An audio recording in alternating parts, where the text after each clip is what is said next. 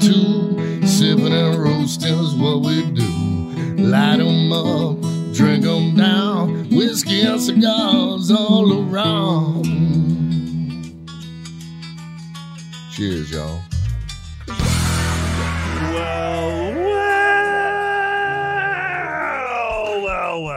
That sounds like a party. What is happening, ladies Sounds like and you might have gentlemen? had a party already. Welcome to this fine. Hey, we playoff football this weekend. Welcome to this fine radio program, uh, a podcast and video extravaganza known internationally Hi, Mom. as the world famous Smokin' and Toastin'. Our program is all about craft beer, fine spirits, and hand rolled cigars.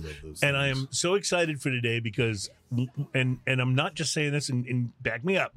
I don't say this to everybody that comes on absolutely one of my favorite breweries in the world is Lone Pint Brewery. He's been raving about this. and for we like have uh, we have Blake Niederhofer from uh, from Lone Pint is joining us today. So happy to be here, Blake, guys. Thanks for having me. Welcome to the show. Um, so I got to tell my Lone Pint uh, story because how I became even aware of these guys. There was a restaurant in Uptown uh, Houston that uh, the company used to do some business with, and I was in there once, and I was just looking for a beer to have with my meal, and I was looking. I didn't recognize uh, much of the beers that were on the list, but I was like, "Oh, I'll, I'll try the IPA." And as it turns out, it was Lone Pint's Yellow Rose IPA. And it it like blew my mind because I've been an IPA fan for a long time. You time. actually called me I did. and told me about I did. I said I, I've sure tried this beer. so so then we you know we hunted it down. It wasn't as easy to find i- in stores and stuff back then as it is now. That's right. For a long time, it was very tough to find. Uh, but we hunted it down and found it, and I've been a fan ever since. And we had. We've had Lone Pint on the show before. I, I, uh, the gentleman's name uh, slips my mind that was on with us, but it was when you and I did the show at the New Potato, and uh, I was so excited, you know, leading up to the show about uh, uh, they they have the best IPA ever, and then he didn't bring it, which was fine. We had plenty which of is other, which is the name of that program. yeah, by the that way. is the name the of that best show. IPA ever, Best and they IPA didn't bring ever, it. and they didn't bring it. Yeah, uh, but we did have fun.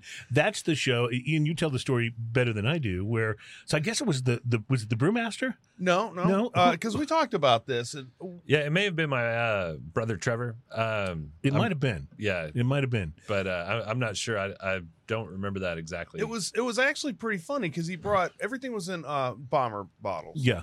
Um, Oh, that's been a while then. and uh, and some of it was like I guess he just pulled some straight out of the Right. uh, straight out of the brewery and brought it with him. Well, and we'd had already on the show by the time this happened, we'd had three, maybe four that were just really outstanding Yeah. for whatever they were. And so, and he brings it on. He brought uh, a couple of uh, a couple of the standards, and then he he was like, "Oh, here's some stuff that we've got going on now." And I don't remember what all they were. I'd have to go back and look at the show, Yeah. but uh, it was pretty funny because one of them he pours for us and he gives it to us, and we take a sip. And we're like,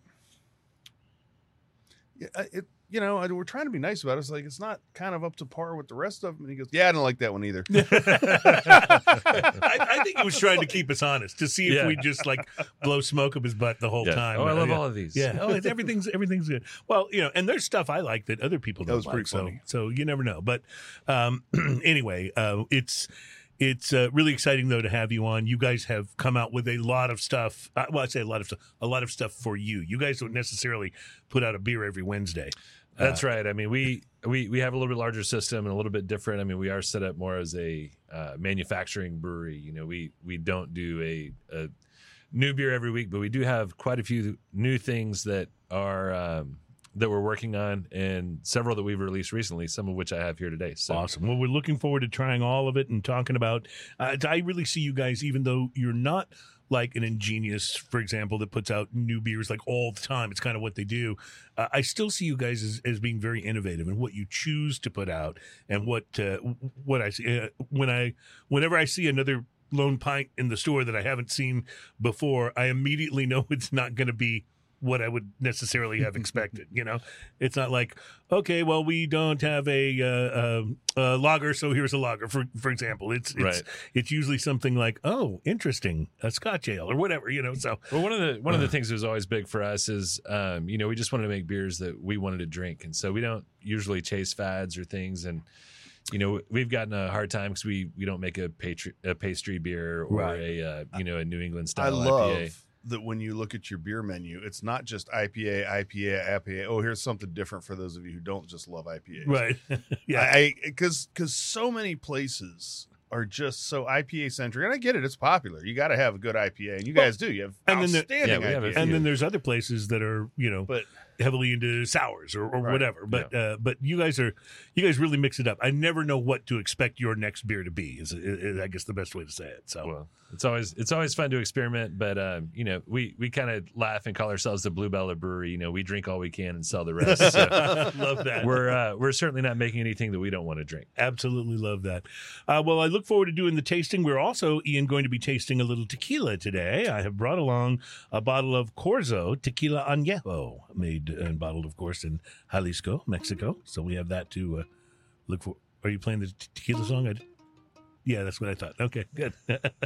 good. You're on it today. I'm doing what I can. Uh, yeah, uh, we uh, we will talk about a number of uh, things, including, and I'm really glad you're here because I want to get your take on this. I think New Belgium Brewery, which I really like, by the way, I love their Voodoo Ranger series, and Fat Tire has always been a favorite. fifty four. Yeah, I think these guys are about to make a massive mistake, and I want to see if you think so. As a as a fellow brewer, I want to see if you think so as well.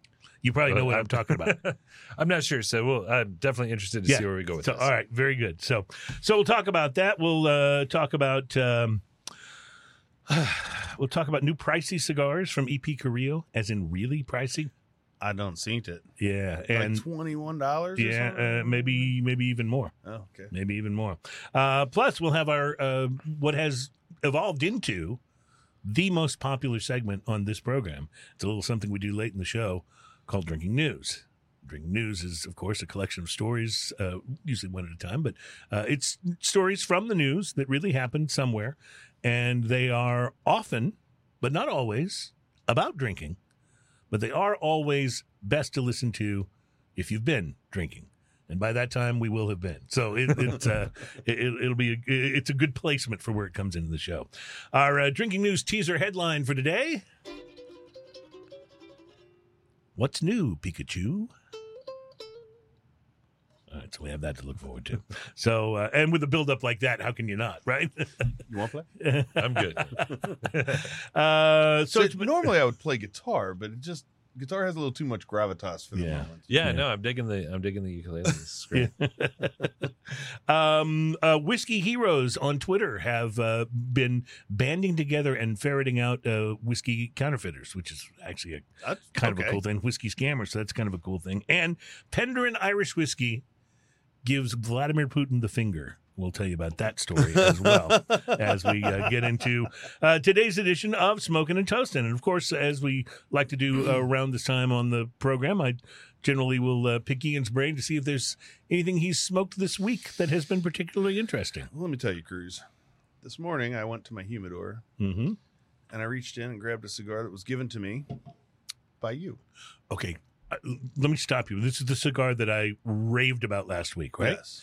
All right, so I'm going to be real curious to see. I'm going to say Now- this before you go. Before you go any further, we'll be real curious because I had bought a box of those, smoked the one that I reviewed and raved about on the show last week, and I've since smoked a few more, and a couple of them were very, very poor draw, and oh, that interesting. goes Okay. against everything that I said about how well the cigar was constructed. So I was curious because I didn't know if the one I brought in for you So would be like I- that and I- you'd have a bad experience. I or- know that like last week uh, when you reviewed it, and I participated and listened to your review, and then I, and then, and then we drank. So I made sure that like I drank enough to forget completely what you said. Okay, good.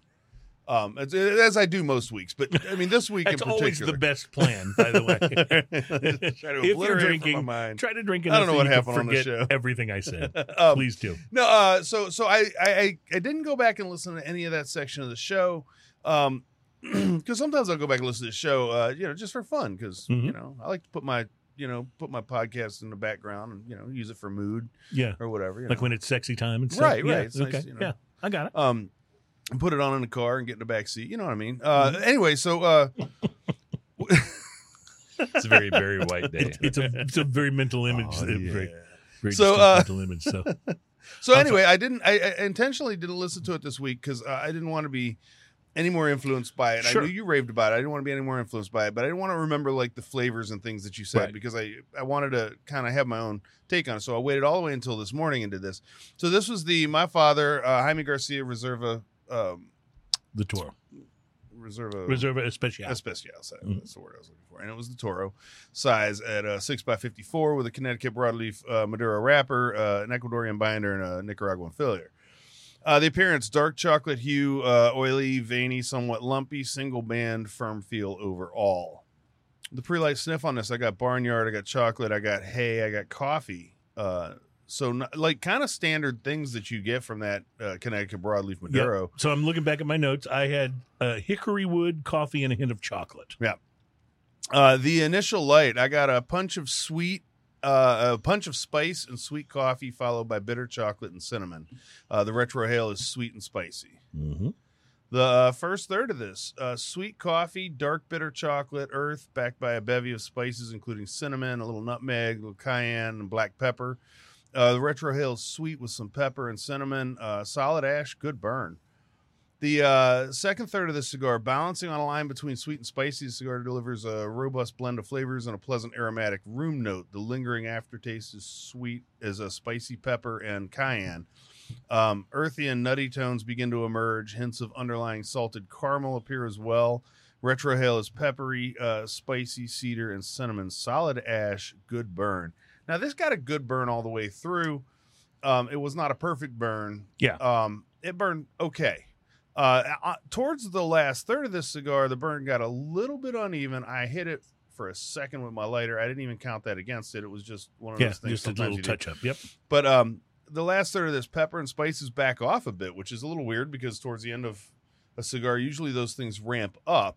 But the Mhm. pepper and spices backed off a bit, leaving room for sweeter and nuttier flavors. Chocolate and coffee, along with rich earth and salted caramel, enliven the palate with a peppery and woody finish. Uh, the Retrohale sweet cedar with uh, pepper and cinnamon, solid ash, good burn.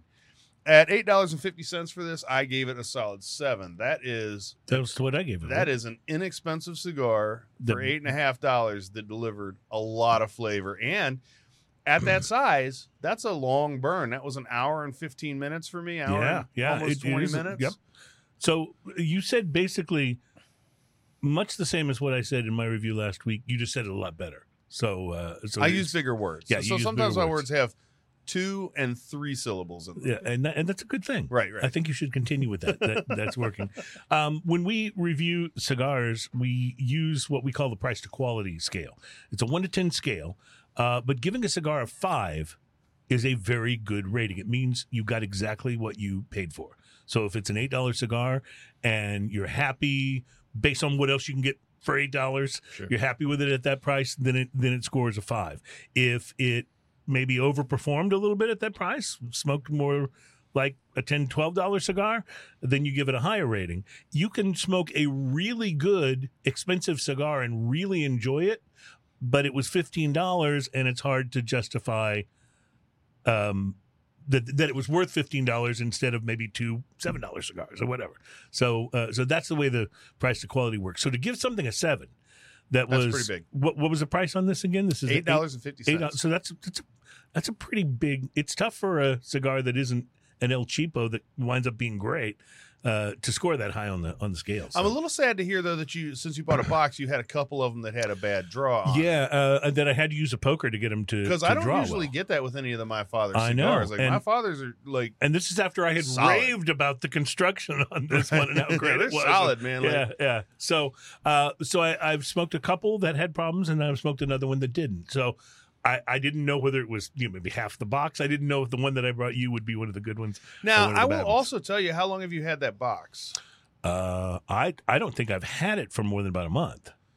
Okay, So they're Uh, sitting so in my humidor I've now, and they may even I've out. found so. a few times, depending on where you get them from. There's some places where when they ship them, they're they're a little over humidified. I think. Yeah, and I've had draw issues and burn issues from that, and then find that leave them in the humidor for a couple weeks. And I run my humidor a little on the uh, drier side. I run it 65 ish Oh, okay. instead of up higher because I find that I like my cigars smoking around then, um, uh, smoking around that humidity uh, a little bit better. But um, uh, but so sometimes just putting it in humidor for a couple weeks and letting it kind of Letting it sequence, kind of sequence equal. Yeah. And if you get a box like that and they're all in the uh, cellophane, Mhm. and you want them to adapt a little faster, you may Take take, the them out of the cellophane cellophane. Yeah, absolutely. Absolutely. Well, I uh, smoked a cigar this week that was a gift from my mother-in-law at Christmas time, and Ah. and so it's always a mixed bag, right? When someone like your mom-in-law buys you cigars because they she generally such a sweet lady. oh she's awesome she's awesome they they generally uh, don't know that much about them right? Right. so they'll they'll go into the cigar shop and they'll ask they'll say hey i'm getting this for my son-in-law and he loves cigars and uh you know he, what do you recommend and now you're at the complete mercy of the person who's recommending because you know she wouldn't know whether that's something that i would like or not she's taking his word for it so uh fortunately I believe she went to Serious Cigars, so uh, uh, Casa de Montecristo. just just to pause that for a second and and add to that situation. A lot of times when you go into a cigar shop, hmm uh, unless you get uh, like unless you have like a crappy cigar shop that's Yeah. just trying to push cigars out the door, which I don't run into a lot of No, those. no. Uh, generally speaking, they want you to come back and buy cigars. So Sure. when they sell you that cigar, they're they're going to sell something that they think you're going to like. So here's what I need to do: is I need to tell her this is the answer when they say what kind of cigars does he like, and, and give him an example, and then they then they'll know LFD exactly. chisel every single time. exactly. the quorum. That's what I like. Uh, no, anyway, so as it turns out, they did not steer her wrong. She uh, gave me a nice little package of cigars, and one of them was the one that I smoked this week to uh, to talk about on the show, and it is the Montecristo Signature Espada. Oh, the Espadas. and the nice. Espadas are a very limited one. They come only in the Toro size. Uh, it's an all Nicaraguan Puro that looks at first glance very much like the Montecristo White. Mhm. So it's a very Montecristo White's a very good but very mild Yeah. uh, smoke for those who like great flavor but do, don't want a more full bodied smoke. I mentioned that just to say, don't pick this up and assume that it's a mild cigar because the not. is big. Yeah, right. Uh, but with the Montecristo uh, signature Espada, you can find yourself in for a full-bodied surprise if you were expecting uh, something lighter. So I'll go ahead and give this much away. If you like your smokes to pack a punch, you're going to like the Espada. Uh, the cigar was developed by Rafael Nodal along with uh, the Plasencia family. Uh, the tobacco is all Nicaraguan, with the wrapper a, Ch- a Colorado Claro from the Jalapa region, and binder and filler tobacco are from Esteli, all out all put together out at the Plasencia factory for Montecristo. Uh, it's a 6 by 55 Toro, very pretty cigar, as you can see over here. Uh, or, or is it here? Uh, mine was nice and smooth with a few uh, noticeable veins in the Colorado Claro wrapper. I picked up notes of dark chocolate and a deep earthiness on the pre-light sniff. Used a punch to open it up, and the cold draw gave me a rich bread note along with a hint of vanilla, which I thought was really Nice. interesting. So I was like, oh, so far so good.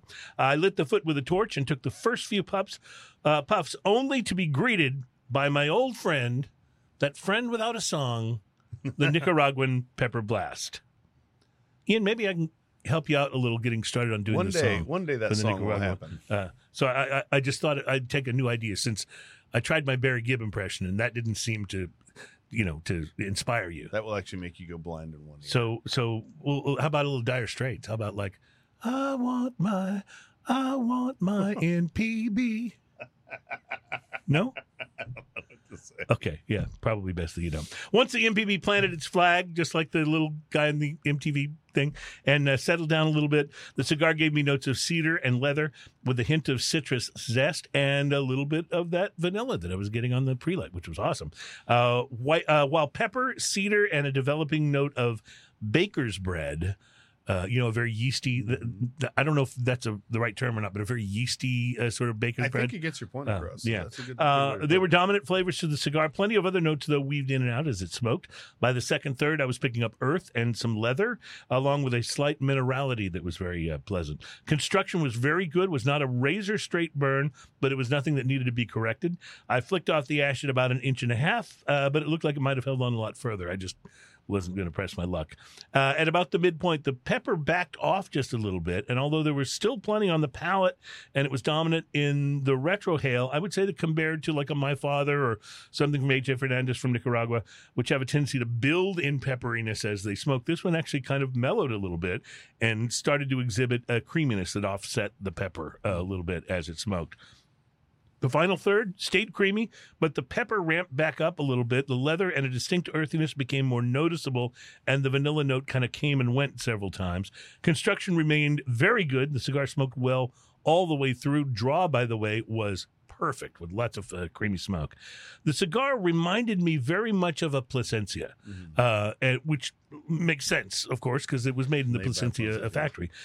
a little creamier, less strength forward than many Nicaraguan cigars.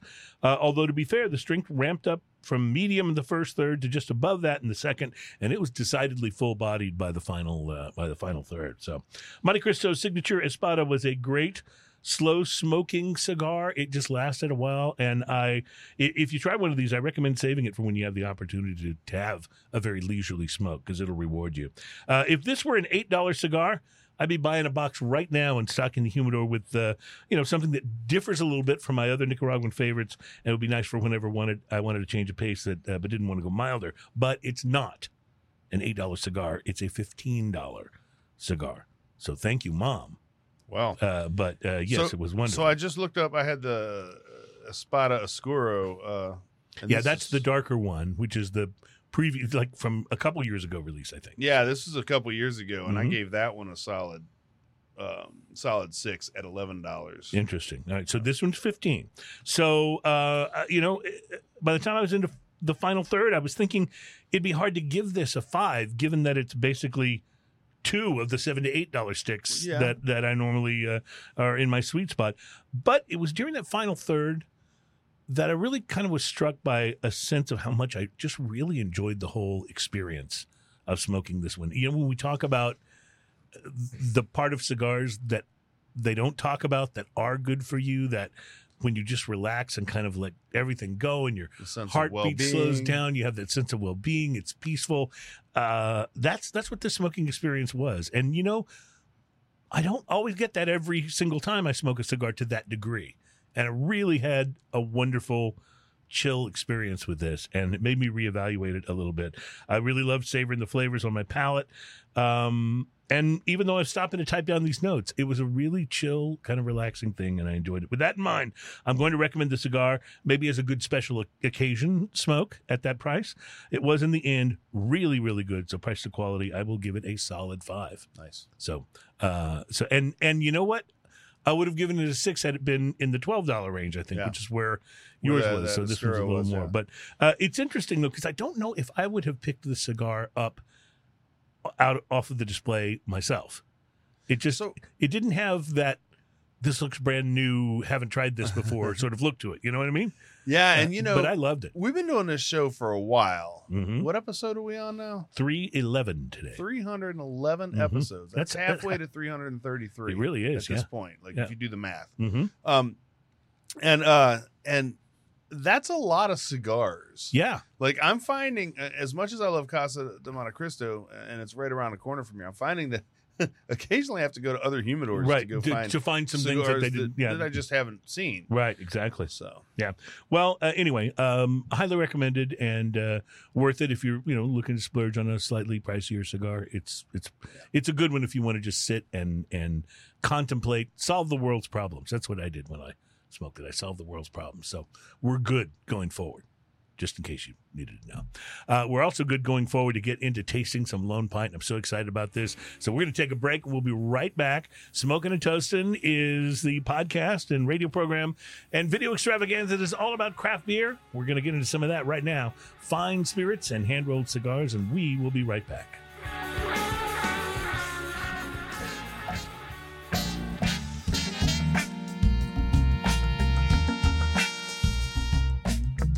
Welcome back. It is Smoking and Toasting. Our program's all about craft beer, fine spirits, and hand rolled cigars. Um, guess what? A Welsh whiskey distillery uh, named Penderyn uh, Irish Whiskey is basically giving Putin the finger. They are refusing to export whiskey, and they apparently had a, quite a robust uh, audience for it in Russia. But they're now they're cutting all ties and shipping no more whiskey to Russia. Darren's pretty good Yeah, whiskey too. yeah. Uh, I I wasn't familiar with it. Are you familiar with it? Yeah, they're uh, they're uh, basically just have defined.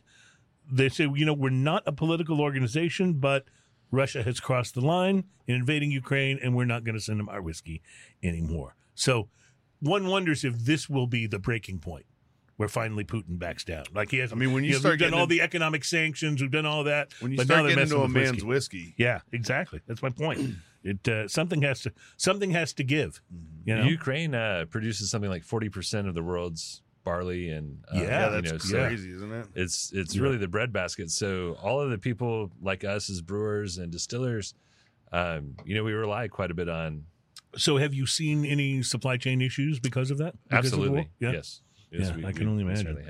Well, our guest today is uh, from Lone Pint Brewery. He is uh, Blake Niederhofer, and Blake has brought some Lone Pint goodies for us to taste, and I am so excited. I'm for it. I, I just I just love this brewery. I, I just think they're so innovative and cool, and they just your beers just have this feeling, and and I, you confirmed it with what you said earlier that you're making beers that you like. It's not about like trying to fill a market niche or or uh, you know saying, well, the fat is this, let's do one of those. You know, Yeah, right. I mean, that's always been really important for us is is to make what what we want to drink and what we love, and you know what's going to be in our fridge at the house. So, um, I mean, this first one that we're doing, uh, Gentleman's Relish, is one that we've been making since, um, you know, the garage days. mm-hmm. Um, it's it's really kind of neat now that um, we have it in cans. We're we're only doing it on uh, on nitro, so it's going to have that great Mm-hmm. creamy creamy nitrogen bubbliness to it. Yep. Yeah, and And um, and why was this named Gentleman's Relish? so uh, it it was actually kind of a running joke. Uh, one of our investors is British, and his his dad used to eat gentleman's relish on toast, and it's a it's an anchovy paste, um, and it's it's really quite horrible. But um, we we thought it was just a hilarious name. We were like, wouldn't that be a funny like beer it. name? And yeah. so it's a, a northern English style brown ale, and so um, because gentleman's relish is obviously uh, English, we we thought it'd be a fun name to use for that. And um, I've been told lots of other reasons we named it that Yeah. um, from people that Which don't know. may or may not be Um, true. The, Exactly. the gentleman's relish, uh, uh, the anchovy uh, stuff you're talking about. My dad traveled abroad a lot when he was in the uh, Navy, and he would bring home Gentleman's Relish. No, but he picked up some very bizarre tastes. Like uh, one of his favorite snacks was sardines, like straight out of the can Oh wow! with onions on crackers. Wow. Yeah. That was potent. yeah, you're not Like, kidding. you knew he was having that. That's kind of But- what I but think the of when I think of Gentleman's Relish. The, not the sardines, but the kippers on toast. Mm-hmm. Mm, Mm, that's good stuff. nice. Ian, you have had the uh, the Gentleman's Relish, buddy, have but I? you? But have you had it with the nitro? Yes. Yeah. Okay. Uh, as a matter of fact, the first time I saw it on Nitro was at the brewery. Uh, my country band was playing out there, and I said, "Oh my goodness, they have it on Nitro, so I'm going to have some of that." Mhm. Um, and uh, and uh, and it's absolutely fantastic, and I'm so glad to see it in the can. I do have to bring up though. Uh, so for the longest time, you guys bottled everything in in those cool little yeah, uh, th- those they, cool little bottles. they were smaller than bombers, but larger than They- they had- your regular. It was uh, very six unique and or, or 12 interesting. ounce. Like you always knew just by the bottle that it you were was a looking lone at yourself. pint. Yeah. And then when you guys finally moved to cans, I was like, oh, they're going to normalize things. But now you have the weird can holder thing. Like you guys just have to be left of center on that. Yeah, stuff. yeah. Right. I, I take it that's maybe more environmentally sound than right Uh, so cool. Yeah. um yeah the the shift from i mean we started uh, our, our original packaging was 750 milliliter um, champagne bottles with caps Nice. and um, you know bombers are, are fine but and then we went to the 500 mil uh, the 500 milliliter four pack bottles Yeah. Mhm. And um, i absolutely love those and they're I like those too. a lot too. I, they're the- they're gorgeous bottles good, and like stand heavy out. glass too. Yeah. Yeah, you could always find them easily on the shelf if Right. people had them. You know. Right, but unfortunately, um, you know, most of the the retailers that carried them hated them because they don't fit on the shelf Right. and they're incredibly heavy. Um, so the distributors, you know, kind of pushed back a little bit on that too. And then um, all of that together with uh, shipping and the rising prices in glass and cardboard, it's a, a very package heavy in that format. And I've so, noticed that a lot of uh, breweries have gone that were that were all glass bottles have gone all can now. It's just uh, economically it makes more sense, right? And and to your point, environmentally, I mean, um, you know, now we're in aluminum cans, and the we use the uh, they they're called E6PR. Uh, Those Six the pack Six pack holders. holders, yeah. they're um, they're made of compressed pa- plant fiber. So yeah, they're and they not- just break down, right? yeah. So I mean, you can throw them in your So you compost, compost pile. them, yeah. Yeah, that's Um, cool. You don't even need to recycle them, right? You can just throw them in your yard.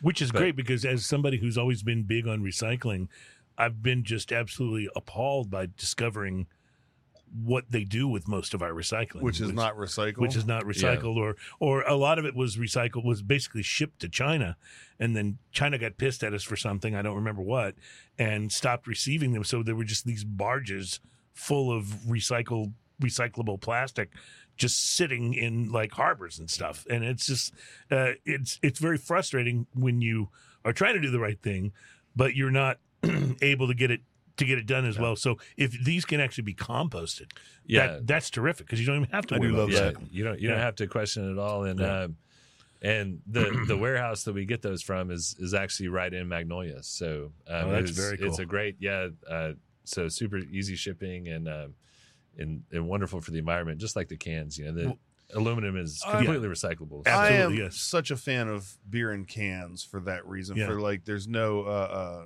there's no contamination from light. There's no Sure. those things, and I'm I'm a big fan. Like we have this thing back and forth. He loves beer out of a bottle.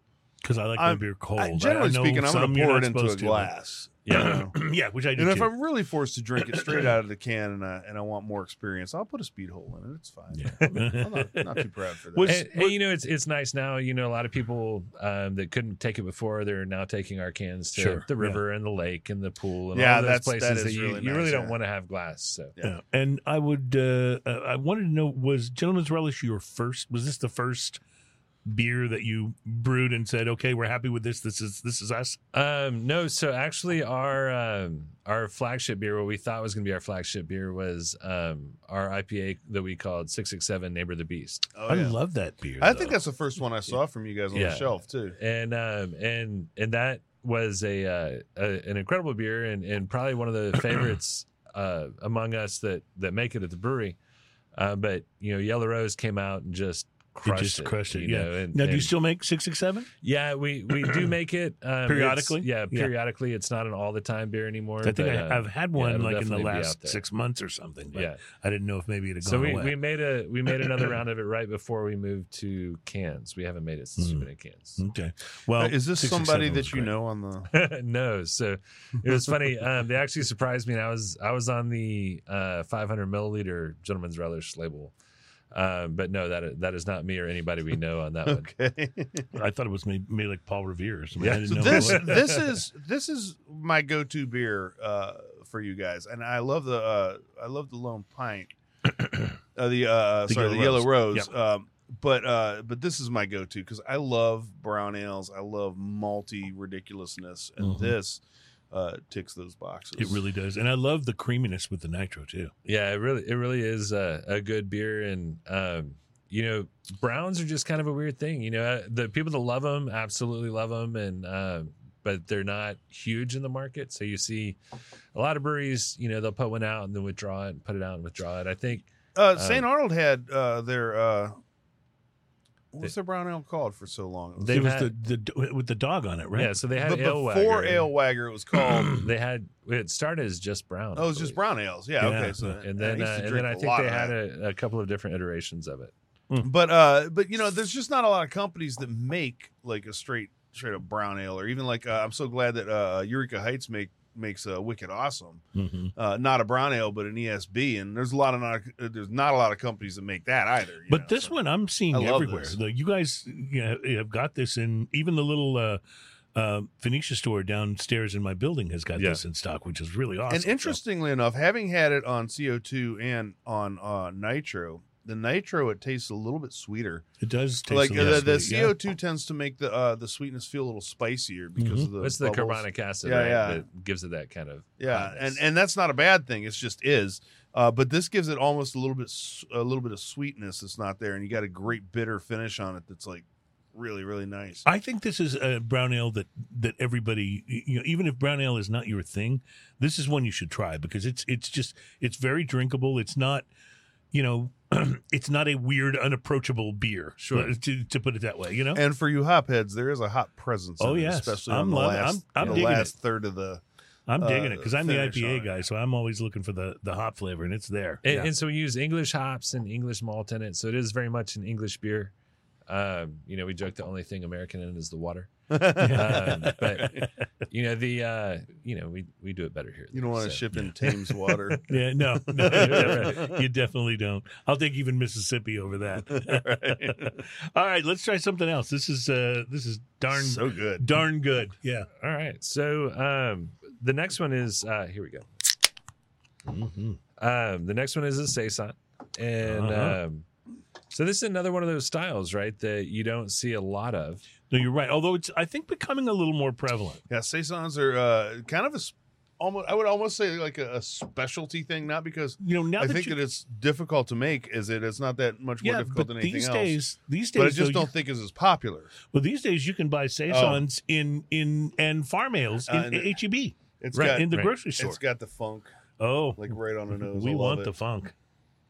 There's a there's a funk in the farmhouse of saison ales that absolutely that, that Got to have that. That thing. Yeah, from the you know you get that from some of the oats and the the wheat in there, and it's- it's got that kind of a spiciness. Funk in the farmhouse. Is that a Rolling Stones lyric? I don't. if it's No, not, no. it should be. Right? No, I think that's Fever in the Funk House. Is what that was. Okay. anyway, um, uh, yes, that's. I don't think I've tried this one before. Can I see the label on that? Yeah, so this is uh, I just crowlered this one today from Is- the, is uh, from this- the brewery. So we did Oh, release this one in in cans, um, and, and in kegs, and so uh, there may still be some out there, but this is one of the ones that was just kind of a, a different style than than what we do all the time. So, how often do you do uh, like a, a I don't want to call it a temporary beer, but something that you know is going to be just a seasonal or a, a short time release? Right. So, um, I mean, we have the the Zythophile series, which is kind of the single hopped IPAs that we Oh, do. Yeah. Uh, we do one of those per quarter. Um, so the last one we did was uh, Citra, and we did Centennial before that. The Citra is great. By the way. Um, thank you. And so that that's just one of those ways for us to try new hops, and for it's fun for the public too because they get to try it at the same time. Something a little different, yeah. And then um, you know the ones that are really popular, we'll pull out and do again. Um, you know, like El Dorado, we've done a couple of times. Mhm. That that one was a very popular one. Um, and then uh, we usually do once a quarter or so a, a special release of some sort. Um, You did when I was up there uh, playing it last time when we did that interview. You had uh, some uh, chili beers right. So I have a uh, that were finished in different barrels. Right, and I A have one of those. I have one of those here today. So you're skipping ahead a little bit. Oh, yeah, sorry. We have a uh, we have a, a bourbon. good. We have a bourbon barrel uh, aged one of those, uh, which we'll have. I drank uh, a lot of and I that. guess my my sort of skipping ahead question would be: Are we going to be partaking in anything that resembles Tornado Shark? Um, not today. Not today. Okay. Not today. So uh, so uh, if we're not, then I have to ask you about Tornado Shark. Like, yes, We're yes, please. First do. of all, it's a very interesting and a beer that I really enjoyed. It's not one that I would drink all the time, but it's one I really enjoyed. But where did Tornado Shark come from? so, I mean, we've all seen Sharknado, or, Right, so- or, or you know, At least heard of. I, I, I've Yeah. never actually I've never watched one. Yeah, so we right. we do uh, we did in fact have that name uh, before the movie. Uh, we Oh. this was this was another beer that we were brewing in the um, you know in the garage and my uh, this is a family business. So my my wife and her brother are my partners and and his wife. And uh, we we were kind of having a conversation and my wife has four like really big fears one's tornadoes one's sharks and then So this is two of the four. yeah and then like cockroaches and airplanes right I was And going to say, the- now we have a don't- beer called Tornado, Tornado Shark Spider Snake. Yeah, no, so, yeah, right. Nobody wants to have a, a cockroach beer. So You're right. um, you know, Heather and my wife w- was kind of like talking about like how she has this kind of irrational fear of these things, and her brother was like, "Oh my gosh, can you imagine like this just tornado full of sharks?" And um, so we kind of you know had a laugh about it, and and we just named this beer that. And uh, and there was a movie. oh my goodness, yeah, we saw the movie poster. We were like, I can't believe it. Like there it is we were like, somebody did it, and it, it was amazing. Yeah. Well, I thought um, sure all that it- like seven of those were just Yeah. cinematic masterpieces. Oh, weren't they though? Yeah. I, I thought sure though that the beer had been ex- inspired by the kitschiness of. No, the, it was uh, actually the I- I, Sharknado guess the other way around. Wow, wow, that's really, really great. All right, listen, we're going to take a break. We got uh, more tasting to do, and we got uh, a whole lot more to talk about, including I really want to get your take on uh, what's happening at the um, uh, what's happening with the um, brewery. I'm sorry, I'm blanking. The people New that make. Fat Tire. New New Belgium. Belgium. Thank you. Thank you. Yeah, I want to get your take on what's happening over there and see what you think. So we'll be right back at Smoking and Toasting.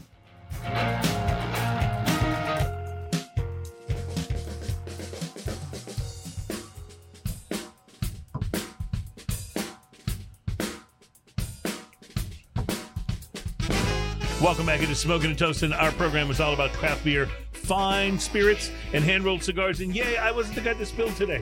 I was kind of, I was, I, I told you before the show, I usually spill at least once. Uh, You did and, that. uh, Glad that I could lead the charge. yeah, and you, you you took care of us today, so that's uh, You drew first that- blood. that's perfect. So um, while exploring Lone Pint Yellow sure. Rose, which we have uh, uh, you know talked about a lot on this show uh, before, and I will I will just say this about it: this is this is my standard for IPAs now. it's pretty amazing. Uh, and and the reason I say standard is because uh, it was my absolute favorite for a long time, and then I noticed that something would come out. Uh, you know, another brewery would make something or a hazy or whatever, and I would go, "Oh, this is so good! This is now my favorite IPA." And then what happens though is that after time, I kind of go back to Yellow Rose being my favorite. So it's kind of like my standard. I've as my favorites have changed, they they always go back to Yellow Rose in between, which is I think I think says about as much as you can say about how good this beer is. Well, that, that's probably one of the nicest compliments I've gotten. I was so uh, I think that's great. I was playing with my band at Pacific Yard House in Conroe, Mhm. which is a very cool venue if you've never Yeah. been there. It is a cool spot. Yeah, it's a very cool venue. And uh, and I went up and I was trying to decide what to drink, and they had Yellow Rose, so I ordered one. And the lady goes, "Do you want the big glass or this regular glass?" I was like, "Come on, lady, look at me." what do you and she gives me this 24 ounce Yellow Rose. Yeah. Yeah. Let's Yeah. just say, Yeah. the set got interesting. yeah. after Well- about three of those. Now I will tell you, I will tell you, I always go for the smaller one, but there's a reason, and that's that I like my beer cold, and I want to drink it while it's still cold. Yellow Rose. and I want to have another uh, another one. Yellow after. Rose tastes fine all the way up Oh. until it's room temperature. Uh, It's I, get, I, I get it. and I, that right there. I don't there, disagree with that. I just enjoy drinking cold beer. that right there is a testament to how good this IPA is. Mhm. It doesn't get Mm.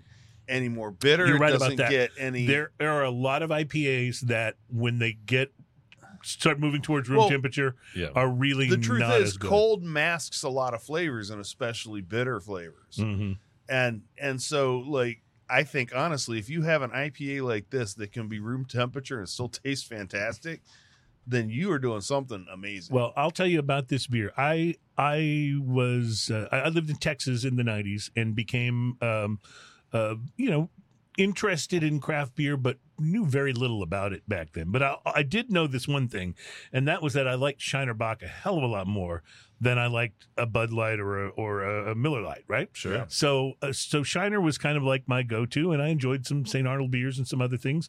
But uh, then I moved to Boston in the late '90s, and when I got to Boston, um, I got introduced because the radio station I was working at, we did a lot of business with a brewery out of Boston called Harpoon, and I began to uh, sample their different beers and chanced across har- the Harpoon IPA. And I just absolutely fell in love with that. That was my that was my favorite beer until this. Well, thank you very So much. yeah, and, and I've had you know obviously plenty of things that that I've gravitated to for a limited time. But like I said, I always come back to this because it's just so. You didn't know that though when you made it. Like you didn't know that this was going to be your flagship beer, did you? No, we, we really didn't. It was supposed to be a one off. Um, Wow, or- Why so is there this beautiful kiss of sweetness that hits Mhm. right before you swallow? Like there's this like It is wonderful, this this great and it's what keeps fruity Right. IPA thing, and then bam, right before you swallow, there's this kiss of sweetness. and that's it's just- what keeps it from being sort of like hop harsh on Right. on, on yeah, finish. it's not pine cone Right. bitter. Like there's a Right. little there's a little bit of that uh that that pine bitterness, but but Mhm. like in a pleasant way. But it's not like pine cone crushing you kind of bitter. Yeah, so the the hop we use in it is called Mosaic, and um, it it turned into kind of a magical hop, and um, we're we kind of uh, nerd out on a lot of the chemistry side. So but, is this uh, only mosaic in this? Is yeah, it, there's no only citra in this. So the the smash on the label uh, is short for single malt and single hop. So okay, um, you know the only the only uh, malt we use in it is a uh, pilsner malt, Mhm. and then um, it's all mosaic. So that's so cool. the um, the the two big things that most of the brewers don't talk about is, is water chemistry and, and yeast, and um, I think that's one of the things that really sets us apart. You know, you see a lot of mosaic beers, and it became wildly popular, and you can make a lot of really great beers, but um, I think the thing that kind of sets us apart is is how we do our water chemistry, how we use our hops and, and the yeast we use. Well, there's a lot of IPAs out there, and there's Right. a lot of IPAs that are using Mosaic. So you guys are definitely like a head and shoulders above those. And I, I, I really, I don't say that to everybody. This is this is just that good of a beer. Yeah, and you know, Mosaic can do weird stuff. You know, the one of the big uh, flavor descriptors, uh, which is going to sound horrible for someone that's talking about uh, drinking this, but it, right, but it is um, like a, a real uh, uric like cat urine sort of flavor. You You get, get, that, that, from, in wine too. That's Yeah, actually a you- real deal in wine. and you get that in some of the mosaics. You know, that real harshness, and, Mhm. and you can round some of that out with. Um, you know the right yeast and the right right uh, water chemistry, but if if you just kind of throw everything at it, it it can be a very very tricky hop to work with. But I, I think Yes, that- I've had some Mosaic IPAs that I did not like at all. right. You know, and and they That's had that kinda what I'm quality to them. Yeah, absolutely. I I have to ask about the uh, the girl on the uh, on the can. Sure. the uh, yellow rose, uh, uh, which I assume is, I assume the yellow rose is a reference to Yellow Rose of Texas. That's correct. Okay, Yes. so so this is not a blonde, Right. she's a uh, she's nor uh, nor was the Yellow Rose of Texas. Oh, okay, so tell me. So, um, if you're not familiar with the legend of the Yellow Rose of Texas, um, she's a, a heroine that uh, she actually worked down the street at uh, Morgan's Point. She was um, either, depending on the stories, a, a freed slave or an indentured servant that was working for um, one of the Texas Army colonels at Morgan's Point, and she was working a ferry crossing. Well, when Santa Anna came through with his uh, troops from Mexico, apparently went through that ferry crossing, thought she was wildly beautiful, um, and took her to his camp at San Jacinto. And legend has it she was feeding information back to the Texas Army about what was going on and troop establishments and that sort of thing. And when the um, Texas Army raided the Mexican Army at the Battle of San Jacinto, um, the final part of the legend is they literally cut Santa Anna with his pants down. So Ah, uh, she she uh, she was very uh, instrumental and and very much a hero in our heroine in our um, you In know, our- Texas independence. our Texas So, independence and the story. and then and and do we know what she looked like? Is this a no, representation of her? um, she she's either been, she either goes by Emily West or Emily Morgan, um, depending on on what you read. Um, there are some conflicting stories about who exactly she was, um, but no, I, I've not seen any pictures that show exactly her. But um, this is just kind of our nod to uh, to her as a as a Texas hero. It's a great story So, and it's a great illustration. to follow up the Battle of San Jacinto in true Texas style, hmm after the Battle of San Jacinto, the lady that owned the farm came out and was wondering what the she's she was like talking to uh talking to the army going, What am I supposed to do? How am I gonna plant crops with all these bodies? Right, right. And then I'm gonna need a sharper plow. and then the cow kicked over the lantern and the whole city burned down. oh, that, that was Chicago. I think I'm sorry, I got my I got my history confused. All right. This is a good point to take a break then. And we will be back. When we return, it's tequila time, my friends. Uh, we're gonna be trying some brand new uh, tequila that will uh, I think I think be uh, an interesting thing to go to after the yellow rose plus there's more um, more from lone pint coming up and uh, of course drinking news right around the corner Love it. it's uh, smoking and toasting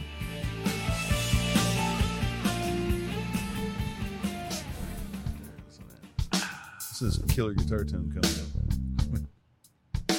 you think so i think it's a little flat don't you? Welcome back into Smoking and Toasting. Our program is all about craft beer, fine spirits, and hand rolled have give me a hard time because that's one of my old bands. We, we, right. yeah. That's I'm- I think the guitar player's a little flat, but Yeah, it sounded Um, off. yeah. Uh, so, so like here's here's the thing. You were telling us uh, during the break about you know Yellow Rose when you know when when it took off and how you knew it was going to become like your your flagship beer. It, it's it's a great story, and it is still. I, I'm assuming, uh, is it far and away your bestseller? Is anything even close? No, um, I mean it, it very much is our bestseller. Um, I would say it's probably between sixty and seventy percent of our production. This Have- is a Rose. rare IPA. Like this is. thing is so well balanced. it's just so good. superbly balanced. And uh, I was going to ask you. You mentioned that you started thinking of this as a limited run.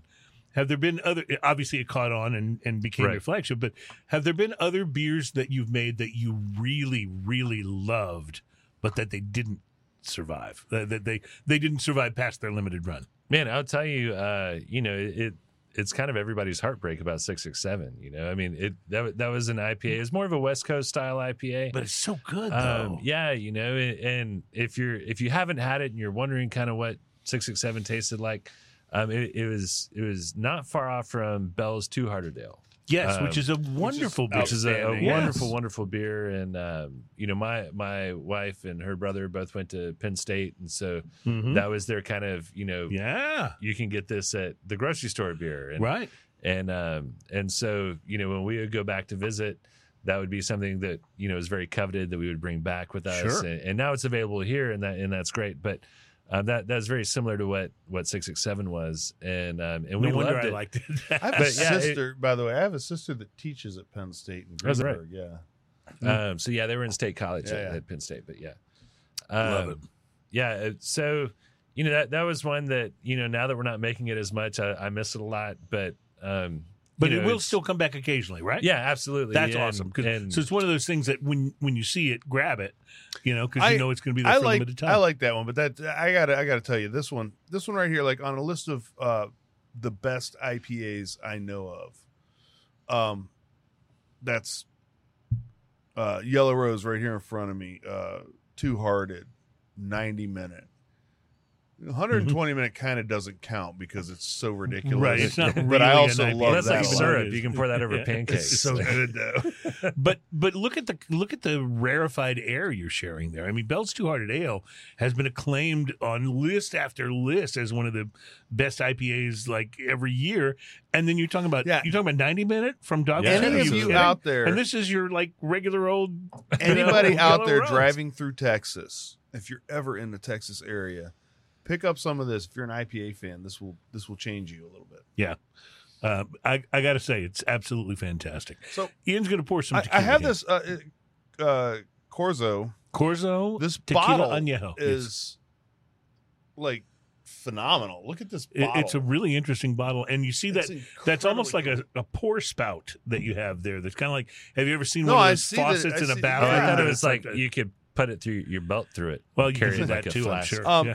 and and also I, I just look like I a- just want great- to point out idea. I just want to point out that Cruz, uh, being the ever uh, vigilant uh, person that he is, has has deigned to clear the plastic from the top of the bottle, so Right. there's no chance of me getting no a chance plastic if you get a plastic by opening cut. this, Exactly. Yeah. and then less spillage by clearing the neck, Well, so to speak. you, you know, like he's he's all about these OSHA. Um, that's absolutely right. Uh, workplace uh, workplace, workplace safety, is, safety is what I. I mean, I grew up in the '80s. That's before safety was invented. So Yeah, this is all new to me. yeah. No, You know, Ian. All I'm doing is protecting you, my friend.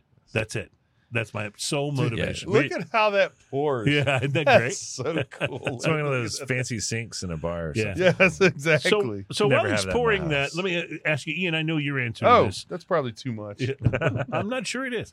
Um, God uh, hates so, a So here, pass that down to Cruz. It'll be fine. so Ian, I know your, uh, I know what your answer will be to this. So uh, let me ask you, um, if uh, Fat Tire, New Belgium Fat Tire, Yep. yes, Fat Tire Yeah, is one fan? of the most brilliant beers. Yep. When you can get it fresh on tap, yep. it is unbelievably good. Um, well, Ian, and I, So and I'm it, it sad. was that- definitely it was definitely in my in my early get me into craft beers. Yes, exactly. 100%. Yes, exactly. Uh, I think that same way about Shiner so. It's so let, us talk about like things that I drink when I'm on a gig because there's certain places you go where you have to know what they have good on tap. Mhm. So anytime I played at the uh, uh the uh, the Shakespeare's pub or any of their uh places like like Mhm. that, um, they always had fresh fat tire, and that's what I would drink there. Now, most places as a default, I would go to Shiner if they didn't have a lot of choices. But when you go to a place that has a few things, like you start figuring out pretty quickly over the course of playing there a few times Mhm. what is good on tap. And that was one that anytime I played at those, uh, that was their fish and chips were awesome, and the fat tire was always like super fresh. And I really always associate Fat Tire with Vegas because every time I'm in Vegas, it seems like Fat Tire you can get from It's the waitresses ubiquitous, when you're playing, you know, in the machines Yeah. or whatever. It's also your airport blackjack. beer, right? Yeah, Right. air, good airport Yeah, beer. yeah. So, well, guys, if you're a fan of Fat Tire, when the show's over, you need to head for your grocery store or your favorite uh, place to buy beer, Specs or Uh, wherever, are you about to break my and heart? grab some. Yeah, it's worse than if it's being discontinued. They're changing it. Oh. so So the story goes that Fat Tire is what put New Belgium Brewery on the map. yeah. It was it was their flagship beer for a long time, but sales have been declining on it over the past. But uh, they got, five they got bought years. out. They got bought out what two years ago, right? Actually, I don't New remember. Belgium? I thought, I they, don't I remember thought somebody that. bought them two years ago. Do you do you know on that? Uh, um, Am I making that up? I think New Belgium uh, is employee owned. I think they Uh, gave it to their employees. That's what I thought. It was I employee they sold owned. it. Okay, their maybe maybe I'm not. Maybe I'm thinking of something else. Anyway, I'm sorry. Yeah. Go ahead. So the over the past say seven to ten years, Fat Tire has been slowly declining in sales, and has now been surpassed by their Voodoo Ranger series of IPAs, Which, is are nice. which are good. They're very popular. Uh, uh, so they apparently have decided that they're changing Fat Tire into a wheat beer Hmm. instead of an amber like it is now. They're changing it into a, a wheat I have beer. no words for this. They're going to uh, do a recipe tweak. They're going to redesign the packaging, and it's been essentially it, it- it's, gonna become, been replaced. It's, It's, going to become flat tire. yeah, an entirely new beer in a new style, and they're doing it with no warning or official rationale, which they're saying in this uh, article that I'm looking at is the oddest thing about this development that the company's been completely mum like- about I the whole thing. I swear that they were bought by somebody like a year or two ago. But cans of this newly redesigned Fat Tire have reportedly been hitting shelves in markets such as Colorado and Michigan. And uh, the company's social media account has not commented on any of this. And fans have been po- posting photos Oh, so of the new out. cans online in in some some areas. Hmm. So uh, what? So let me ask you this, and I realize you guys are a smaller brewery sure, than New Belgium, Sure. but let's say that over the years, you guys come up with something new, and Yellow Rose, your flagship, your Mhm. beer that really put you on the map, is first it's no longer your bestseller. Then maybe sales decline uh, uh, on it across the years. Is there a thing that you can do besides reformulate? I mean, how would you deal with that? Because you got to run a business too. I get that, right? Right. And, you know, I, I think with something as iconic as Fat Tire, it's such a question mark, you know, because they've put so much money into the name and the marketing Right. and the, I mean, the good- bicycles. I mean, just think about all the Yeah. bicycles you've seen in the Those, grocery dude, a buddy of mine had one of those. He used to ride it around all the time. He got it in a in a like a, what do you call it A, yeah, lottery. yeah, right, right. uh, Uh, like a raffle or and something. and good God, what's Harry Bosch going to drink? Yeah, well, you know, I, because Harry I- Bosch drinks Fat Tire on in in the novels and in the uh, TV series. it sounds like at, at some point they uh, they were just kind of hoping that they So they did sell, by the way. They did okay. okay. They sold to uh, international conglomerate. Uh, what was the name of that? Kirin. Oh, they sold the. Ki- You're right. Yeah, I remember report that, happening. We did And I remember so we were Kirin talking about that being kind of the the beginning of the. But end, that's so different than Kirin Ichiban because Kirin Ichiban is owned by Anheuser Busch, Right. so it's a different Kirin. It's not the Kirin that you're getting at the sushi shop. Okay. Interesting. Um, so yeah, here's what I'm trying to figure out though. At what point does something in your lineup become so iconic that you can't get rid of it? Also, even if they it bought. doesn't That's the same company well? that bought Bell's, by the way. Oh, interesting. Okay. So I'm sorry. Go ahead. Yeah, I knew that they've been sold, so I figured there's going to be changes happening. So this is Yeah. So that may be what's driving this. Um, you know, for us, we, again, this is one of those things that I, I get told by people in the market uh, that we changed the yellow rose recipe, which we have not. Um, No, it's go the ahead- same. Trust I- me. I'll go ahead it's and the throw same. that out there. We I've have had not. enough of it that I can tell you it's the same. Um, but you know, so man, it, it's tough because if it's not selling, it's not selling, and yeah. you know when when you're a, a large corporation like that, I guess you have to make those sorts of decisions. Um, I I would probably be more of a fan of retiring the beer. I mean, man, Fat Tire is one of those. I you know, it's like Sierra They Nevada's just come Pale up with a new or- beer and change the name. or somebody else, Yeah, right. know. Come up with a new beer and do- Yeah, it- what I've always loved about Fat Tire, to be honest with you, is it is one of the beers that pairs best with cigars. That's not a stout or a porter, Sure. Right? Uh, because a lot of times IPAs and and the other beers that I really like to drink eh, can fight with a cigar a little bit. This uh, fat fat tire always there's a chocolate note in it that m- m- works really really well with. cigar. Speaking of beers that uh, pair well with uh, cigars, let's talk about making a barley wine.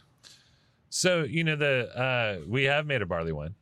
Um, it was our uh, I don't think I got to taste that. It was our anniversary beer. Not uh, it was our ninth anniversary beer. We made a, a barley wine that turned out pretty good. It, um, but yeah, barley wines are great. And, the, and Tornado Shark that we were talking about earlier, Mhm. you know, it's an American strong ale. Which when people ask me to describe that, I kind of tell them it's too big to be an amber, too small to be a barley wine, but it's kind of in that space right in Mhm. between. And a little hoppy. um, and a little bit hoppy. You know, I, I think that you know good malty beers like Mm. Fat Tire and like Tornado Shark and and even Relish to a certain extent.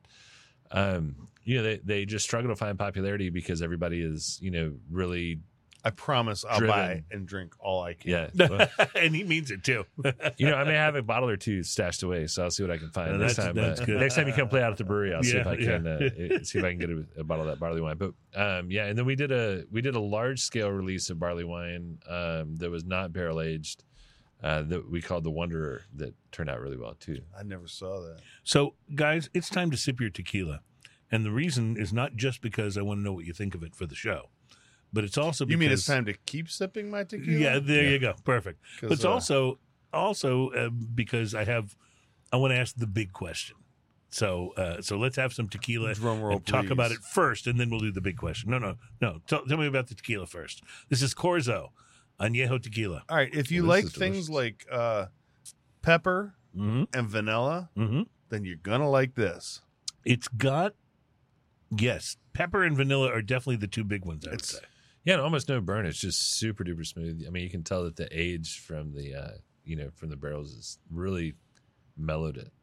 Did I mention to you, by the way, speaking of mellow tequilas, that um, I got a bottle of Skelly? I, I've been, I've been. Uh, Oh, you went ahead and bought it? No, I didn't. I got I Oh, you got it given for as a gift. I got it for Christmas, and I hadn't bought one since they'd gotten so expensive. Mhm. I was just thinking, yeah, you know what? For another fifty bucks, I can get a Reserva de la Familia, and so I hadn't had Skelly in a little while. When I got this, got gifted this bottle at Christmas, uh, I I opened it. Oh my god, it's so good! It's totally worth the price. It's totally worth it. Even double the Even price double what it used to be. Originally bought it for. You can still get it for under a hundred bucks. It's going to be between eighty and ninety dollars a bottle. still. It's totally It's worth it. that kind of good. It's that kind of good. well, we said it when we first tasted it that this Yeah. would easily be. It, it, 'cause it's one of the smoothest, easiest to drink. This- it's so dangerous. this is an outstanding tequila, by the way. I think so. it's. I Delicious. really like this. It's, I like it a lot. it's the agave note is Mhm. really nice with sweetness. The pepper I'm getting just a is- little bit of that forward. The uh, molasses with the vanilla, the uh, vanilla but still big, agave and pepper. But I also love there's a little kiss of uh, oak bitterness on the finish that really rounds the whole thing out. Mm-hmm.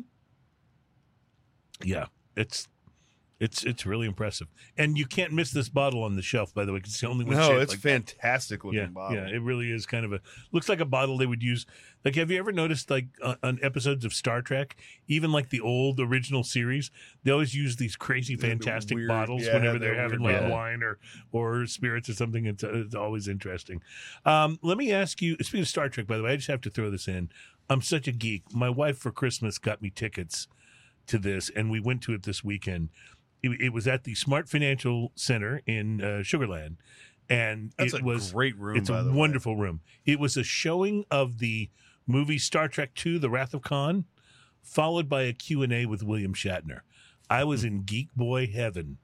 I just have to tell you. So My we wife went to- totally knows what to do. We went to one of those with um with uh it was uh the uh Monty Python and the Holy Grail Mhm. and the Q and A was with uh with John Cleese. uh John Cleese. Oh, and it was love him. so good. I love And it him. was He's so so, fun. oh yeah, he's he's one of the funniest and watching alive. Monty Python and the Holy Grail in a room full of people who are there Yeah. to see Monty Python and yeah, Holy yeah, Grail. and they're laughing. Yeah, it's great. It's absolutely great. Uh, but anyway, um, so now that we're drinking tequila, let me get to the question. Yeah. You guys have built a wonderfully successful, small but wonderfully successful um, craft brewery. Your respect level is off the charts.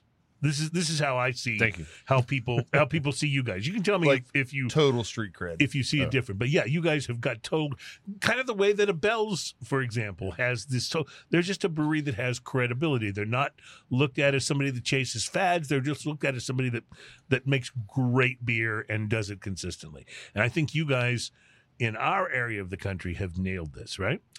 Yes, that was a very easy question. Thank Okay, you. I'll good. be uh, having a good Thank you. That's afternoon. our show. Thank right, you so goodbye. much. no, so so let's say that in the next round of acquisitions, that big beer they've now picked up the you know the Karbachs and the uh, um, Wicked Weeds and you know the uh, Goose Islands and and not dissing any of those breweries at all. Those are good breweries.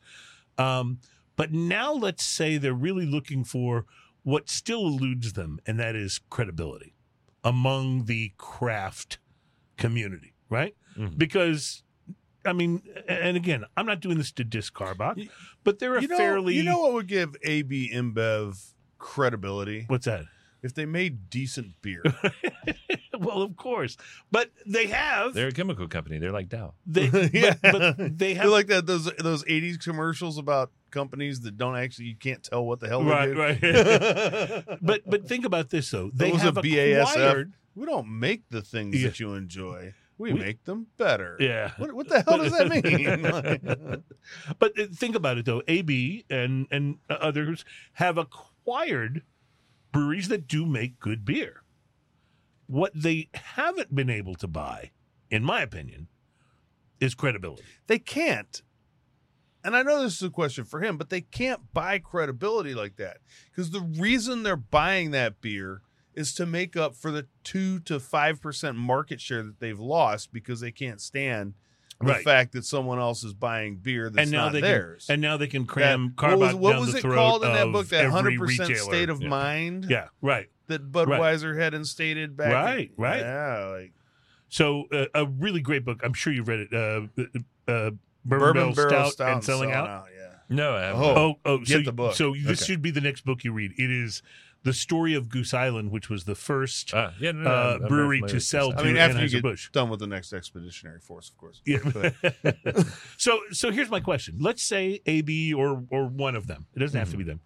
Um, looking for credibility comes to Lone Pint and makes you an offer that you can't refuse. Sure.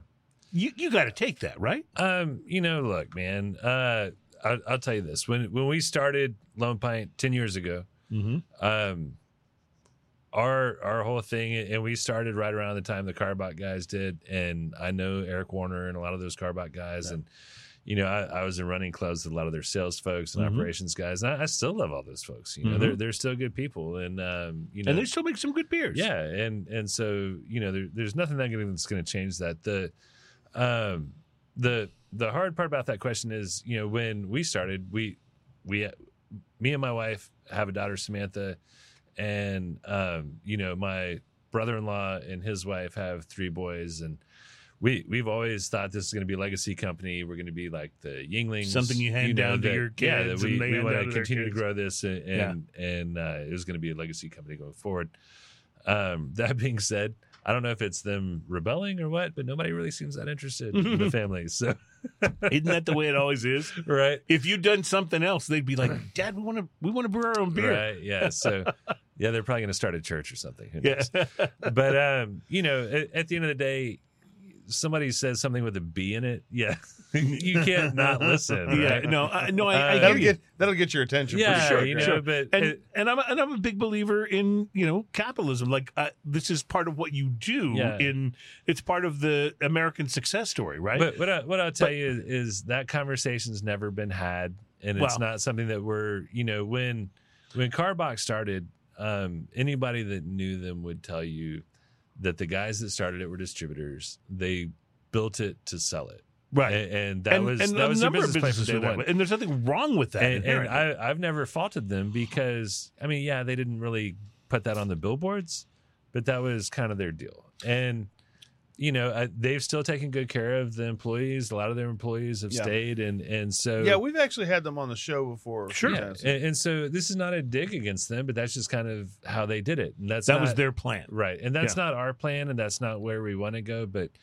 come around talking about a billion dollars, we'll talk about it. Sure. No, So- I understand. I, I But- so the next understand. question But, uh, is this size wise um how big do you want to get Um, like is it still growing right now is it still like expanding Yeah, so we're we're absolutely growing. Um, during COVID, we expanded into the valley, and we're now in all the major Texas markets.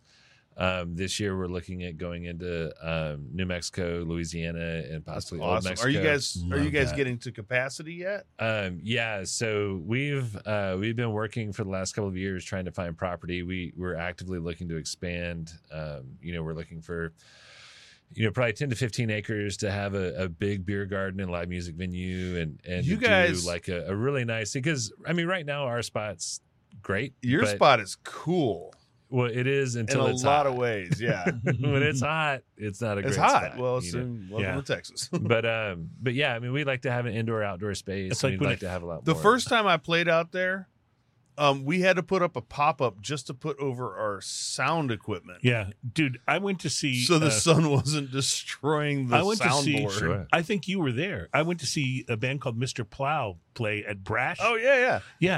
Uh, yeah. So hot. the band was great. The beer was fantastic. I almost fainted. It was so you do hot. not have a It hotter. was- it you was do not so have a hot. hotter place than Brash. no, because that's all concrete. yeah. yeah. Yeah. Yeah, no, and, and even in the brewery, we have roll up doors on both sides so that air can kind You of can move have through. airflow. Yeah, Yeah, that's Brash is tough, man. Yeah, yeah. I love those guys. they I'm make- so glad Vince make- is back. But They Yeah, make, they make so good. great beers. I love them. But yeah, that's a hot place. That's a hot, hot Yeah. place, especially in the summer. Uh, okay, so uh, um, I just want to, before we move completely away from it, say that this tequila is something that gets better and better. Like the fifth sip is better than the second one, you know, and It's so on. Really good. It's, It's very super tasty. dangerous, Yeah, it's super feel like. dangerous It's because it goes down it's so got easily. this Mhm. beautiful sweetness too. Like Mhm. I know people can kind of get turned off by sweet, but this has got this beautiful sweetness that just leaves you going. Mm, I kind of want another sip. Corzo. Yeah, it's, we call that the Doritos effect. Yeah. That's what it is. All right. Uh, we how many more beers are we Two tasting? Two more. Okay, so let's do that in the next segment. We're going to take a break. We will return with a little drinking news and uh, more to taste from Lone Pint. More to taste. Smoking and toasted.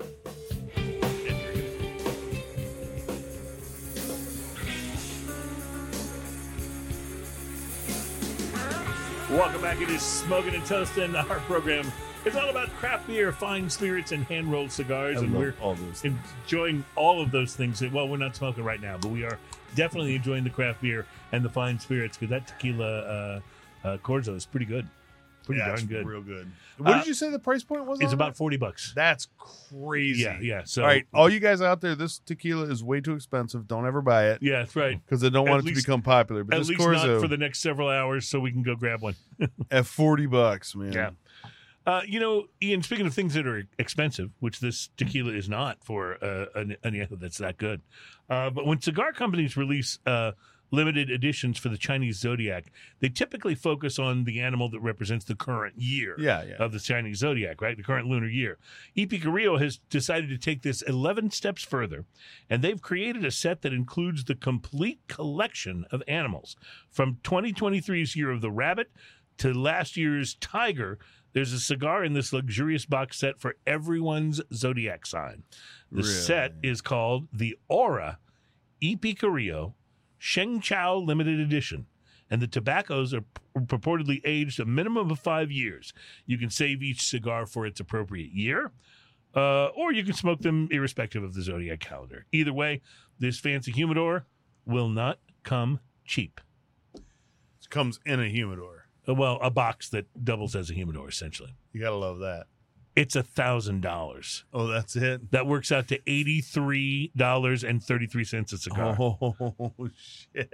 So that's like not that's further than you know. You were saying, oh, what did they put out something out that was twenty bucks? That made me say a bad yeah, word. I know, but you, you're going to have to stop that. By the way, we're going to be syndicated. I, well, I love that idea. yeah, but so so I need to cuss up while I can, yeah. right? And by the way, you know, before the syndication starts, we need to give Chris Hart one more chance to come on, on the show and just drop the f bomb five thousand times, like he does. He doesn't do it on his own show. He comes on our show and it's f bomb this. Oh, I F-bomb know. That. It's crazy. It's crazy.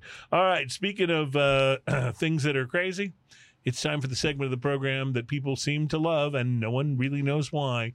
Ladies and gentlemen, it's time for drinking news. Drinking news, drinking news. Now it's time for drinking news, drinking news, drinking news. Now it's time for drinking news. A Florida man with one arm said he had a gator for a pet. When asked about his absent arm, he said, uh, I had to take my gator to the vet. drinking news, drinking news. Now it's time for drinking news. Cheers, y'all.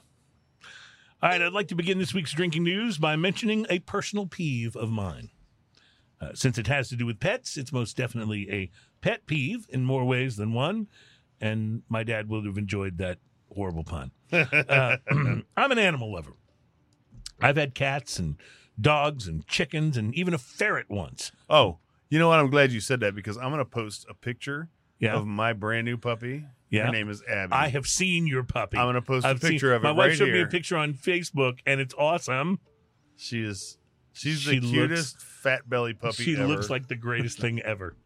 Now I have had a ferret actually, and by the way, I would not recommend having a ferret.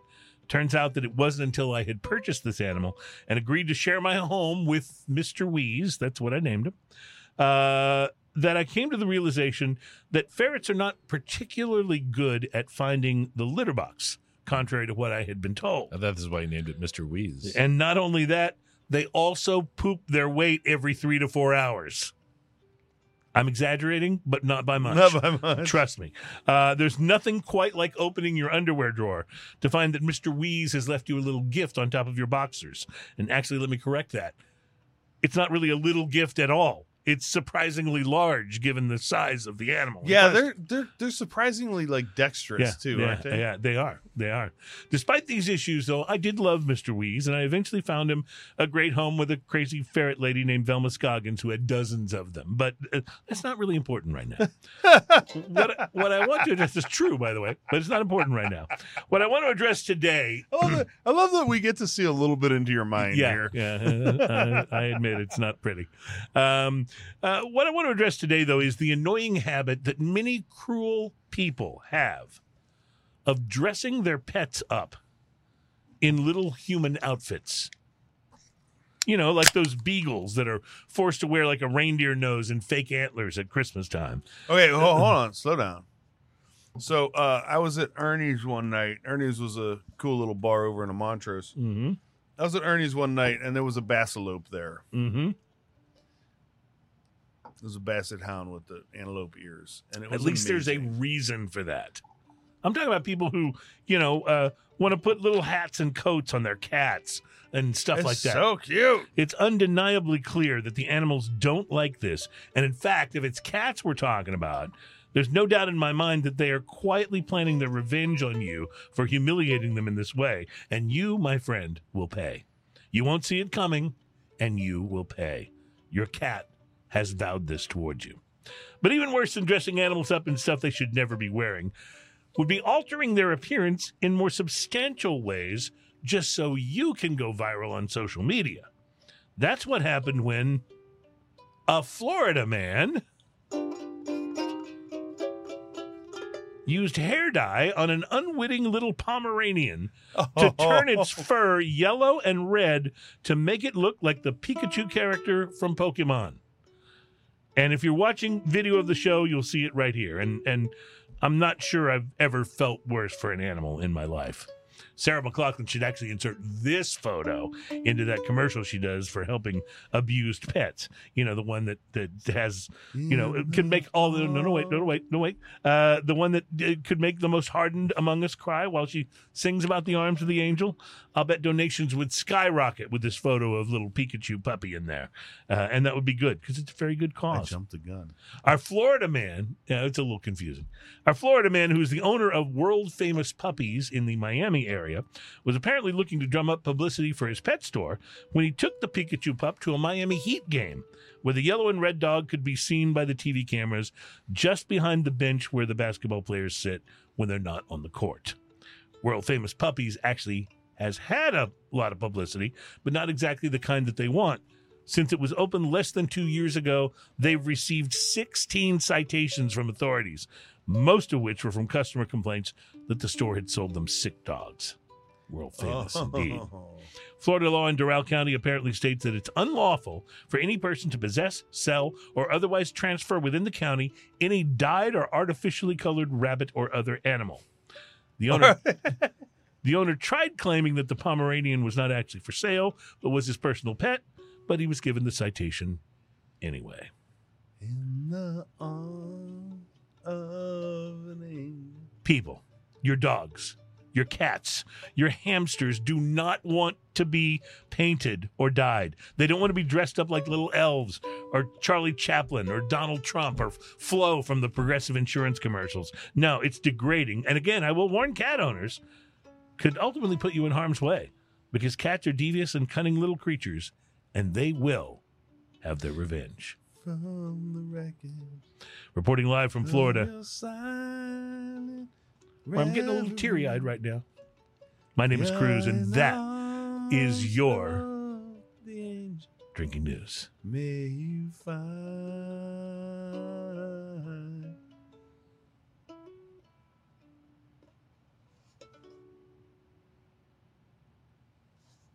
drinking news, drinking news. now it's time for drinking news, drinking news, drinking news. Now it's time for drinking news. Cheers, y'all.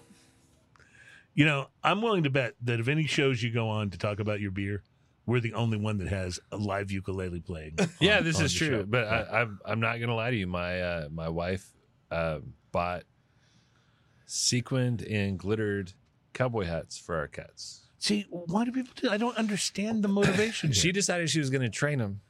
Um, Good luck with that, because Right. cats are so trainable. yeah, no, it, it didn't work out. But uh, we still have the hats, so let me know if you want to borrow. 'em. I'll think of something. All right, so we're moving to double yellow rose. Now I this have- this just have- came out, right? I have two cats, and one of them already hates me just for putting a collar on her. Yeah, yeah. Yeah. Oh, can you imagine? Can you imagine dressing so- them up like so Charlie mad. Chaplin or something? You know, no, not good, not good. So, double yellow rose. This is this is relatively new, right? Yeah, so uh, we did double yellow rose for our 10th anniversary. Oh, This Uh, is so- so beautifully good. So we always we always do a big anniversary release. Um, typically, it's been barrel aged in the past. Like we did a Chardonnay barreled uh, yellow rose. We've Mhm. done the barley wine that we did last year that you didn't get, uh, which I'll try and find something.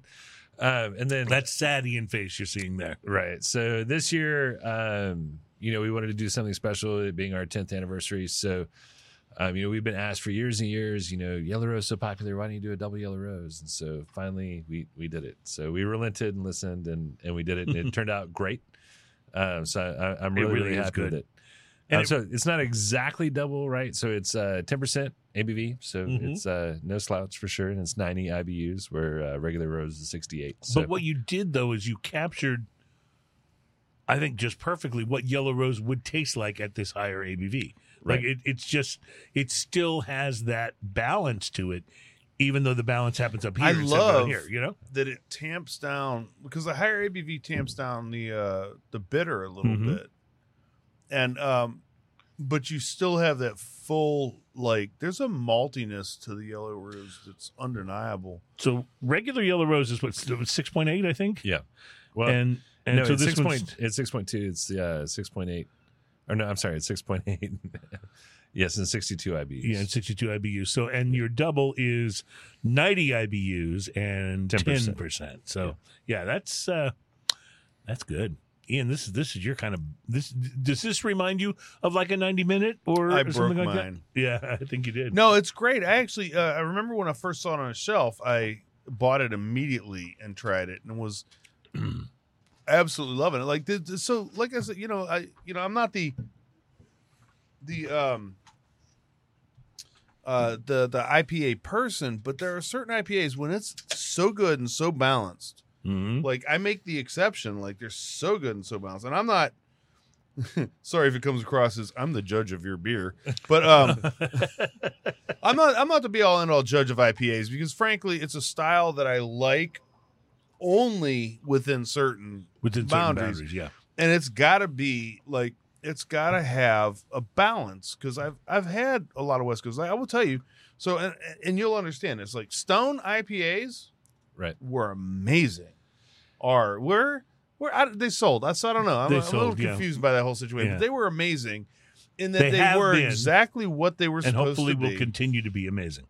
and they were ridiculous and some of them i liked and some of them i didn't but i love that about them um, but there's a lot of ipas out there that are just so unbalanced like they're either so bitter that it's like man, who cares about that or um, or they're just they just taste like orange juice or grapefruit So I feel like the early 90s, right, was kind of the arms race of IPAs. Right. So Well, that's a it- good and- way to put it And and so it was like, let's see how hoppy we can make this. And, and you had like the Pliny's of the world that were Mhm. using extracts and sugars to really dry things out, and then using you know hop extracts and other things to really pump up that hoppy bitterness. And, and you had Stone out there telling people, don't even drink this; it's so hoppy, you're not even going to be able Right. to enjoy it. yeah you're not And, I worthy mean, it was on the label. You know, they were like, Yeah. "We hate you. Don't you don't buy our stuff." arrogant bastard Yeah. you're not worthy remember exactly, that one You know, Mhm. and so that was kind of the thing, right? And so that was not. We didn't want to have a kitsch beer. You know, we wanted to make things that were balanced. And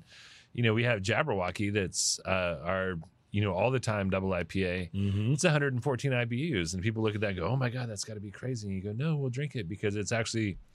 Way more balanced than, Yeah, than the Jabberwocky's numbers. good. Jabberwocky's than the numbers nice. show. Yeah. right? i love So- this yeah, this turned out great. You know, if you if you like yellow if you like yellow rose, man, double yellow rose is just it's you know bigger brother. Mm-hmm. And and it it retains though the the taste that lets it's you like know it's like still Yellow Rose. got some new sneakers. It's Mhm. Right. faster, stronger, jumps higher. Yeah. Speaking of new sneakers, by the way, just this is random, but if you haven't watched it, you must watch the movie Marcel the Shell with Shoes On. It's it's an animated stop motion So animation. so okay, so I it had will never break even your heart, and you will love life in a whole different I way. had never even heard of I right? Marcel the Shell I'm right, aren't I? with shoes on until just a few weeks ago Yeah. when my sister was in town and her Yeah. kids apparently love that. It and started was as showing like me a, some Instagram shorts. thing or something. Yeah, And she said, "And there's a movie out." I was like, "This is hilarious that you're telling me that." I'm just telling you, it'll change your life. That's all I'm saying. That's all I'm saying is it'll change your life. That's quite Kind of like Double Yellow Rose. It'll change your life. It seems to me like it's one of those. It's going to be one of those pointless movies, like uh, uh like uh, what's it, uh, Dynamite, um, oh Napoleon. Dynamite. Napoleon Dynamite. oh Dynamite. no no no no oh no not, not at all not at all. Just watch it. Just watch it. I'm serious. noted. Okay, It'll it'll open it'll open your eyes and your heart in a way that you uh, didn't realize needed to be open. now you know I'm not. John com- is John is nodding. He's seen you it. know I'm not comfortable. I only have two feelings, and they're anger and frustration. Okay. and, I, when they get mixed up, man, shit gets weird, buddy.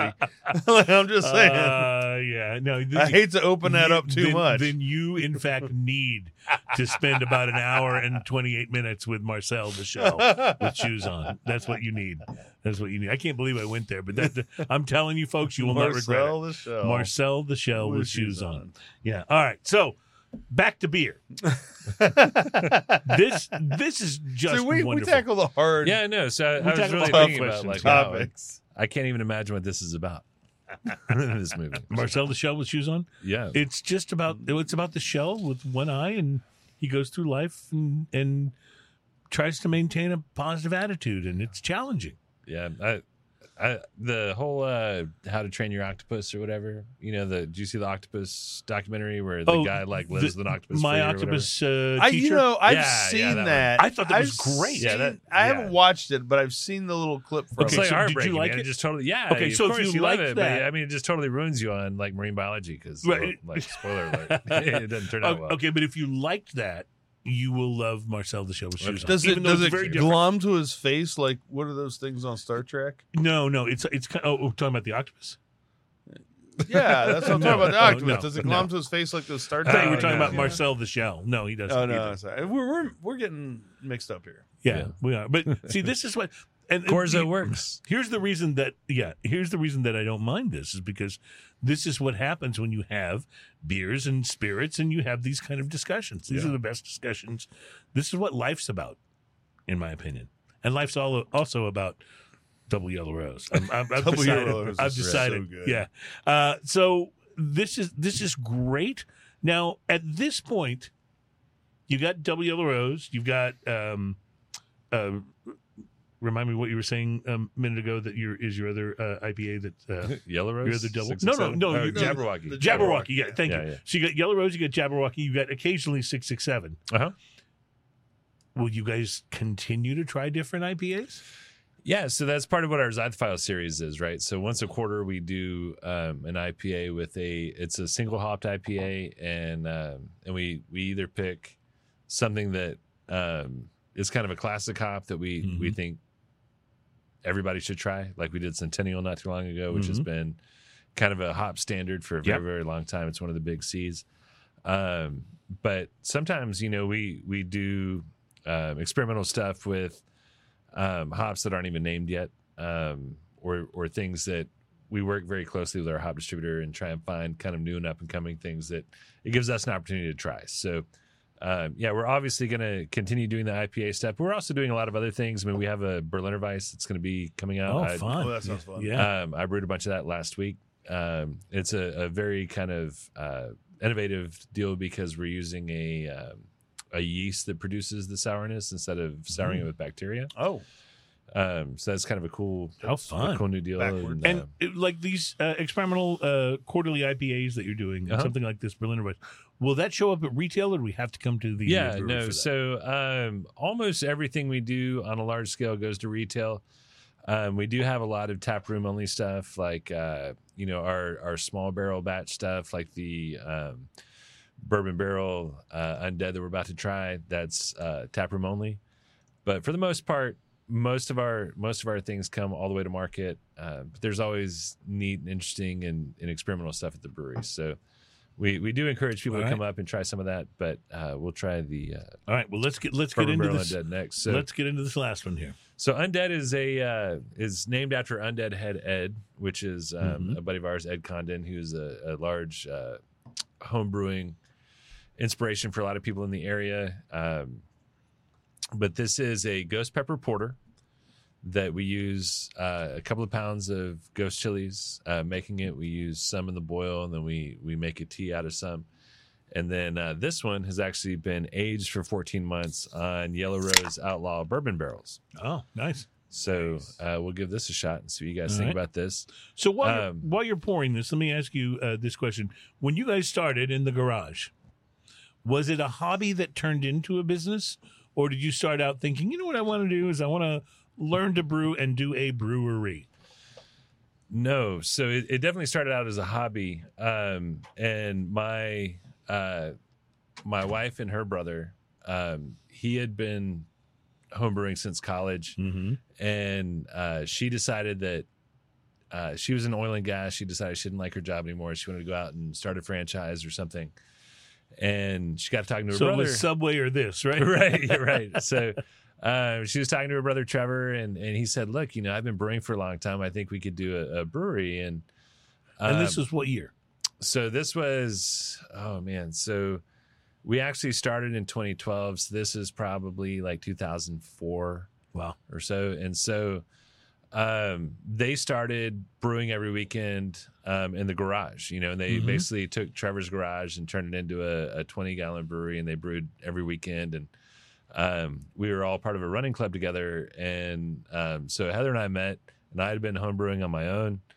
And um, so it was kind of one of those things where she was like, "Oh, I'm starting a brewery." I'm like, "Oh, I'm starting a brewery," and um, but we were both quite far from starting a brewery. Right. Uh, but her, her and Trevor were light years beyond where I was. So we all got together and kind of had this shared passion of of brewing and running, and and we had a lot of stuff that we did in common. So it, it just kind of worked out, and That's uh, so cool.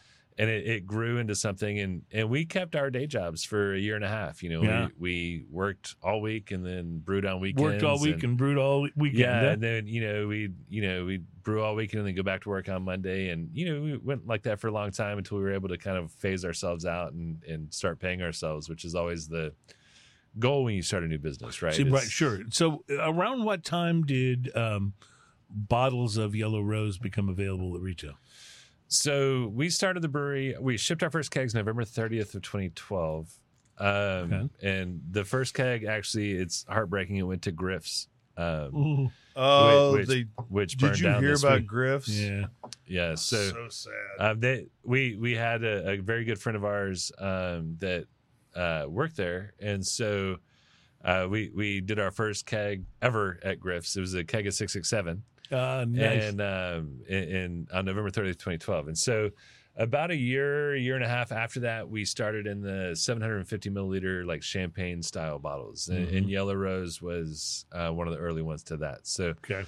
I would say probably 2014 or so, without going back and really looking at it, but it was it was around that time. It's it's amazing to me, you know, if you look at a journey like this, because this wasn't necessarily a journey where you said we're going to take over the beer world. You No. were just passionate about making uh, beer that you loved and making it available to people, and I think that's uh, to me, it's what the craft beer thing really has become about. And that's not to knock the people who went into it to, you know, to make money. That's that's fine. If you if you make good beer and people like it and you make money, more power to you.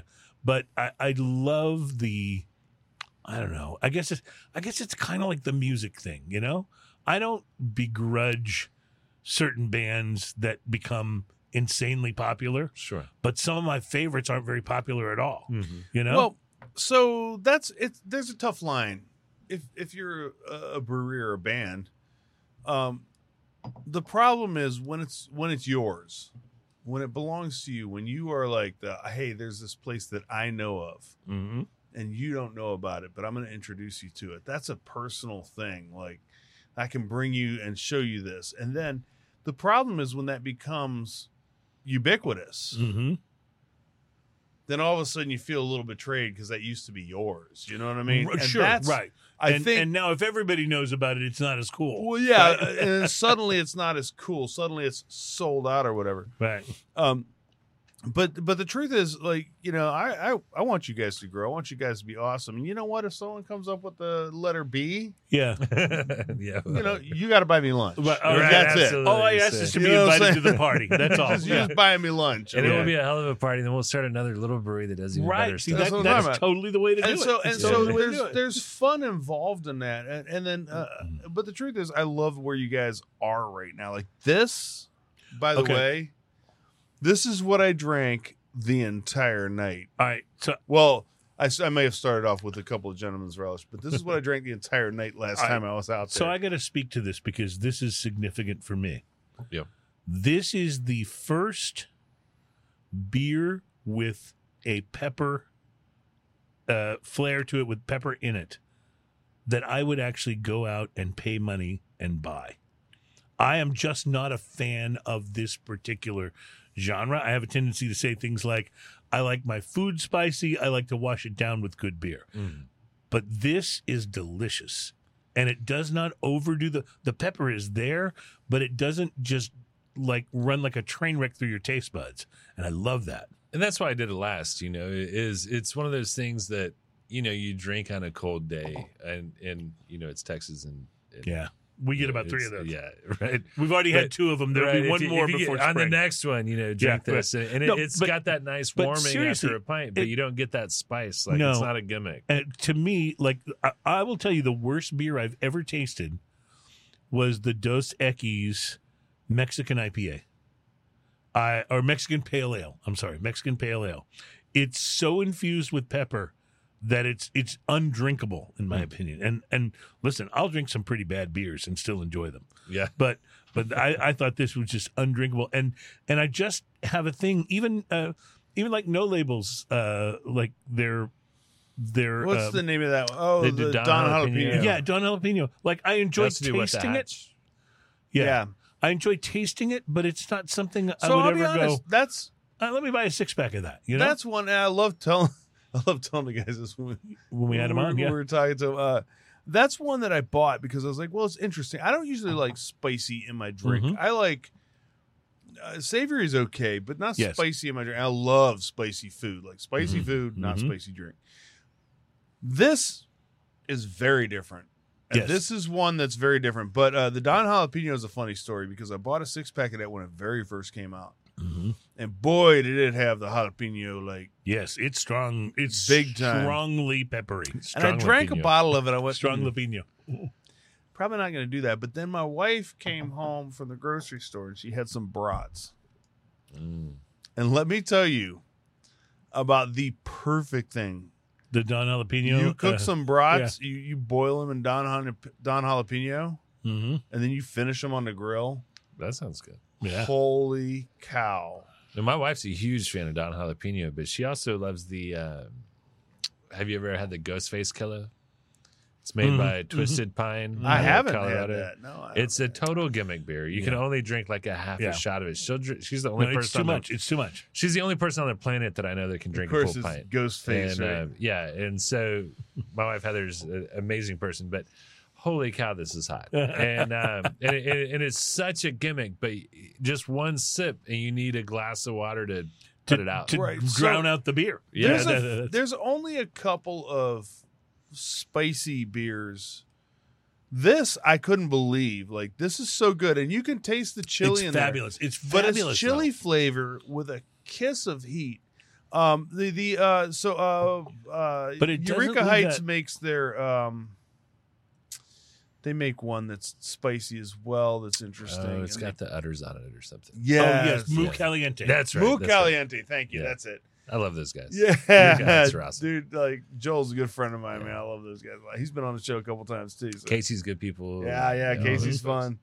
Um, but uh, but yeah, Mu Caliente is one of those, and that's right on the edge for me. Like, there's Mhm. almost a little more heat than I want in a drink, Mhm. but it's pretty good, and especially some of the barrel aged ones that they've done. This right here, though, is on another level. This is, this is So I, I think that the unaged version is a little bit warmer. I think some of the capsaicin comes out in the Mm. barrel.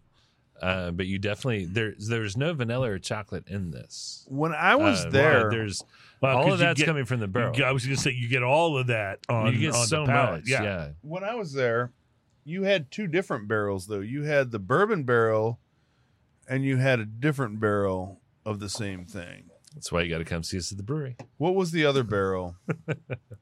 Um, Port barrel. yeah, we've done some port barrel stuff. We uh, we actually have tornado shark coming up in peach brandy barrels. Ooh, Oh. that should be interesting. So I have that carbonating right now in, in my cold room. So Ah, that's man. that's on the docket. That All right, sounds fun. So can you come back on the show when that's ready? Yeah, in fact, I'm also uh, we we're also doing a uh, Jabberwocky with uh, Mm. Thai chilies and lemongrass. Mm. Um, Interesting. Yeah, so that should be interesting too. So So, what other styles of beer would you like to see you guys venture into? Things that you haven't done yet that you'd like to do? man, I don't know. You know, I we're always looking at different stuff, and we did a white stout last year that was popular. That you know, and I don't know. I I just people are like, oh, you must always drink your beer when you go out to bars, and it's like, no, I drink everybody else's beer because you're Mhm. always looking for you know different ideas, and- Inspiration and, and things, yeah. and and So man, maybe- there- maybe there- a- there's a lot of popular stuff that I just don't get. Uh, but you know, there, every once in a while you see something and you're like, oh, that's amazing. I want to learn more about that. And that's the fun part about beer is that there's so much to learn and there's And there's so much to try. yeah, there's so much to try. Yeah, you can take it in a hundred different directions. Whether it's you know really diving into quality assurance or making sure that scientifically we have perfect clean beer, or you can go into the like different styles. And, and there's always a different place to you know find more knowledge and inspiration. And I Love think it. that's what we're always kind of looking for. Absolutely love love it. All right, so uh, we're going to take a break and we'll come back to wrap the show up. But uh, let me just encourage you guys to keep, I mean, keep like plowing forward, like continue to discover and try these new and crazy things because to me, that's that's what makes you guys unique, in my opinion. That and the Yellow Rose. Well, you know, 10 years in, we're still excited and we still love what we do. We're Love not going that. anywhere anytime soon. Love So- that. Uh, we are going someplace. We'll be right back. It's Smoking and Toasting. This program is all about craft beer, fine spirits, and hand rolled cigars.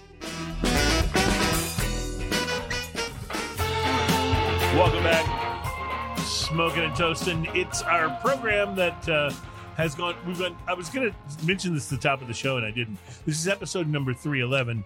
311, as you know, is uh, a uh, rock and roll band out of the Midwest. I think that's new I'm metal. down, down. and and uh three they chose their name because i think where they're from the police code 311 means uh loud and obnoxious Oh, I thought it was indecent exposure.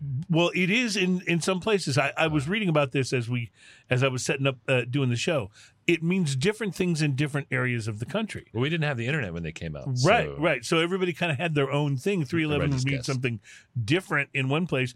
In uh, some places, it means indecent exposure. In some places, it means loud and obnoxious. And in I think California, it means uh, drug and It disorderly. causes uh, cancer in lab rats. Yeah, something Oh, like that. maybe. yeah. Okay, so- but but whatever. I just means, assume everything in California causes cancer in lab rats. Well, you know, as as Ian likes to say about California, it's it's a state that really has their act together because in California you can smoke anywhere that you want to, as long as it's not inside or outside. Yes. Anywhere else? Other than that, you're all good. Freedom, baby. Yeah, that's what it's all about. No, uh, you know, we uh, pick on California, but we did a great show there. that Uh, was that was it a was one of the most fun shows we've ever done. Actually, it was in uh, uh, the We- Beverly Hills Cigar Lounge. we did it in the California. loft of this. Yeah, it was awesome. cigar lounge. It and was the so people cool. downstairs, like they had no idea like what we were all about. Okay, no. When I, I'm say they had no even idea, they're, agreed. they're not like, oh, what are those guys doing? No, like these people were on a level where they didn't even understand what a podcast, what what Right, any right. kind of like Right. like. and like, we're upstairs, we're TV drinking, we're program?" smoking. It's like, yeah, yeah. But uh, but that's L.A. for you, you know. We haven't had radio in LA in 300 years. Yeah, that's right. uh, I've been to LA, and I'm pretty sure that's true. Yeah. Uh, I'm pretty sure it's true. Uh, man, we sure want to thank you. Blake Niederhofer's been our guest uh, today from Lone Pint uh, Brewery, Magnolia, Texas. Uh, I got to tell you, we are, as I'm sure you can tell, we're huge fans of what you guys do. Uh, we love it. We want you to keep experimenting. We want you to keep trying new things. Ian wants you to try a barley wine. I want you to keep trying wacky, crazy new hops. Uh, this is, but this is part of what makes all this so much fun. What to me makes this. This isn't just about I like to drink, You although could do I a do. big burly porter too. I Yeah, like uh, those. I love yeah, porters, so yeah. technically, uh, this is a porter. I was going to ask if it was because it it kind of goes down like a porter. So Ed you know calls I it. love Ed, this. Ed right? calls Am it a I drinking porter. the rest of this? Does Uh, anybody else need mhm. some? And if Ed Condon's listening, uh, we all know it's not really a porter. Yeah, well, um, the reality is it drinks a lot like a porter. Well, a porter It porter's does. like a stout light, right? Right. But por- you know Like the thing about technically. porter. Say that. what? Say again. Well, I said they say that, but it, there's a lot. It, it I- I, goes see, into. I, I actually almost prefer porters to stouts because there's a there's a more nuance to the flavor in my opinion. Stouts, I, I get it. I love stout. I love a great stout, but there's something about a porter like the five one two pecan porter out of Austin, Texas. Mhm. That is a sensational beer. I, That's pretty good beer. I think it's I think it's awfully good. Is- Do you like it? You, you got quiet, so I He's wonder if giving it's you not a beer you like. Yeah, no, I mean it's not one that I drink a lot, but I've I've had it and it is a Mhm. it is a solid beer. I don't drink a lot of porters to be Yeah. completely honest. I don't Um, either, but when I do, Um, so when it, I when don't it gets often drink porter. See, so when I do- love when it gets super duper cold, I'm a I'm a big heavy stout like pours like oil kind of. Oh, So check it out. You're brother. when it gets kind. cold. I love ESBs, porters, barley wines, and stouts, and kind of in that order. Yeah, yeah, I love Imperial. Uh, when IPAs it's hot outside, I love ESBs, Uh-huh. porters, stouts, barley wines, and, and when it's when it's tepid outside, I like ESBs, porters, So barley wine. Here's- here's what- Yellow. Rose. here's what you have to take. I do actually love yellow rose. but here's what you have to take away from this: the guy on the show, me, that is like an IPA fanatic, picks yours as one of the best ever, Well, I very much and the appreciate that. guy who is not an IPA fanatic picks yours as one of the best ever. I mean, that's that's a pretty. It is pretty Not that our endorsement matters, but it's that's still pretty. Well, I mean, mine that's still pretty well. Well, not that my endorsement matters. Ian's does, yes, Mine does. yeah, because he's Ian. uh, no, listen, we. I if I could say one thing to you, it's like please keep doing what you're doing. Yeah, well, I had a because blast, it, it brings us great joy. And, and I, I I hope to come back and share some of our new stuff with you guys. I We- would like love for said, you to do we've that. got- In fact, anytime you got something new, all right. uh, just contact Mary and go, "Hey, we got something new. Let's bring it on the show and bring some of the old stuff, and we'll uh, we'll Sit around and get enjoy drunk. it and sit around and get drunk, and we'll uh, we'll uh, we'll, do all dr- Uber we'll, home. we'll do drinking news and we'll have uh, we'll have a good time. As you can tell, um, we we have plenty of detours that we are totally willing to take during the show. So Absolutely. uh, it is what it is. Um, Ian, uh, I uh, I just want to say, brother, I appreciate you. I love and appreciate you. Yeah. And thank you so everyone. much for Thank you being so here, man. having me. sir. Thank you. This has been a great show. Thank you to everyone for coming along with us for number 311 in decent Exposure. And cheers. We're down, y'all. down.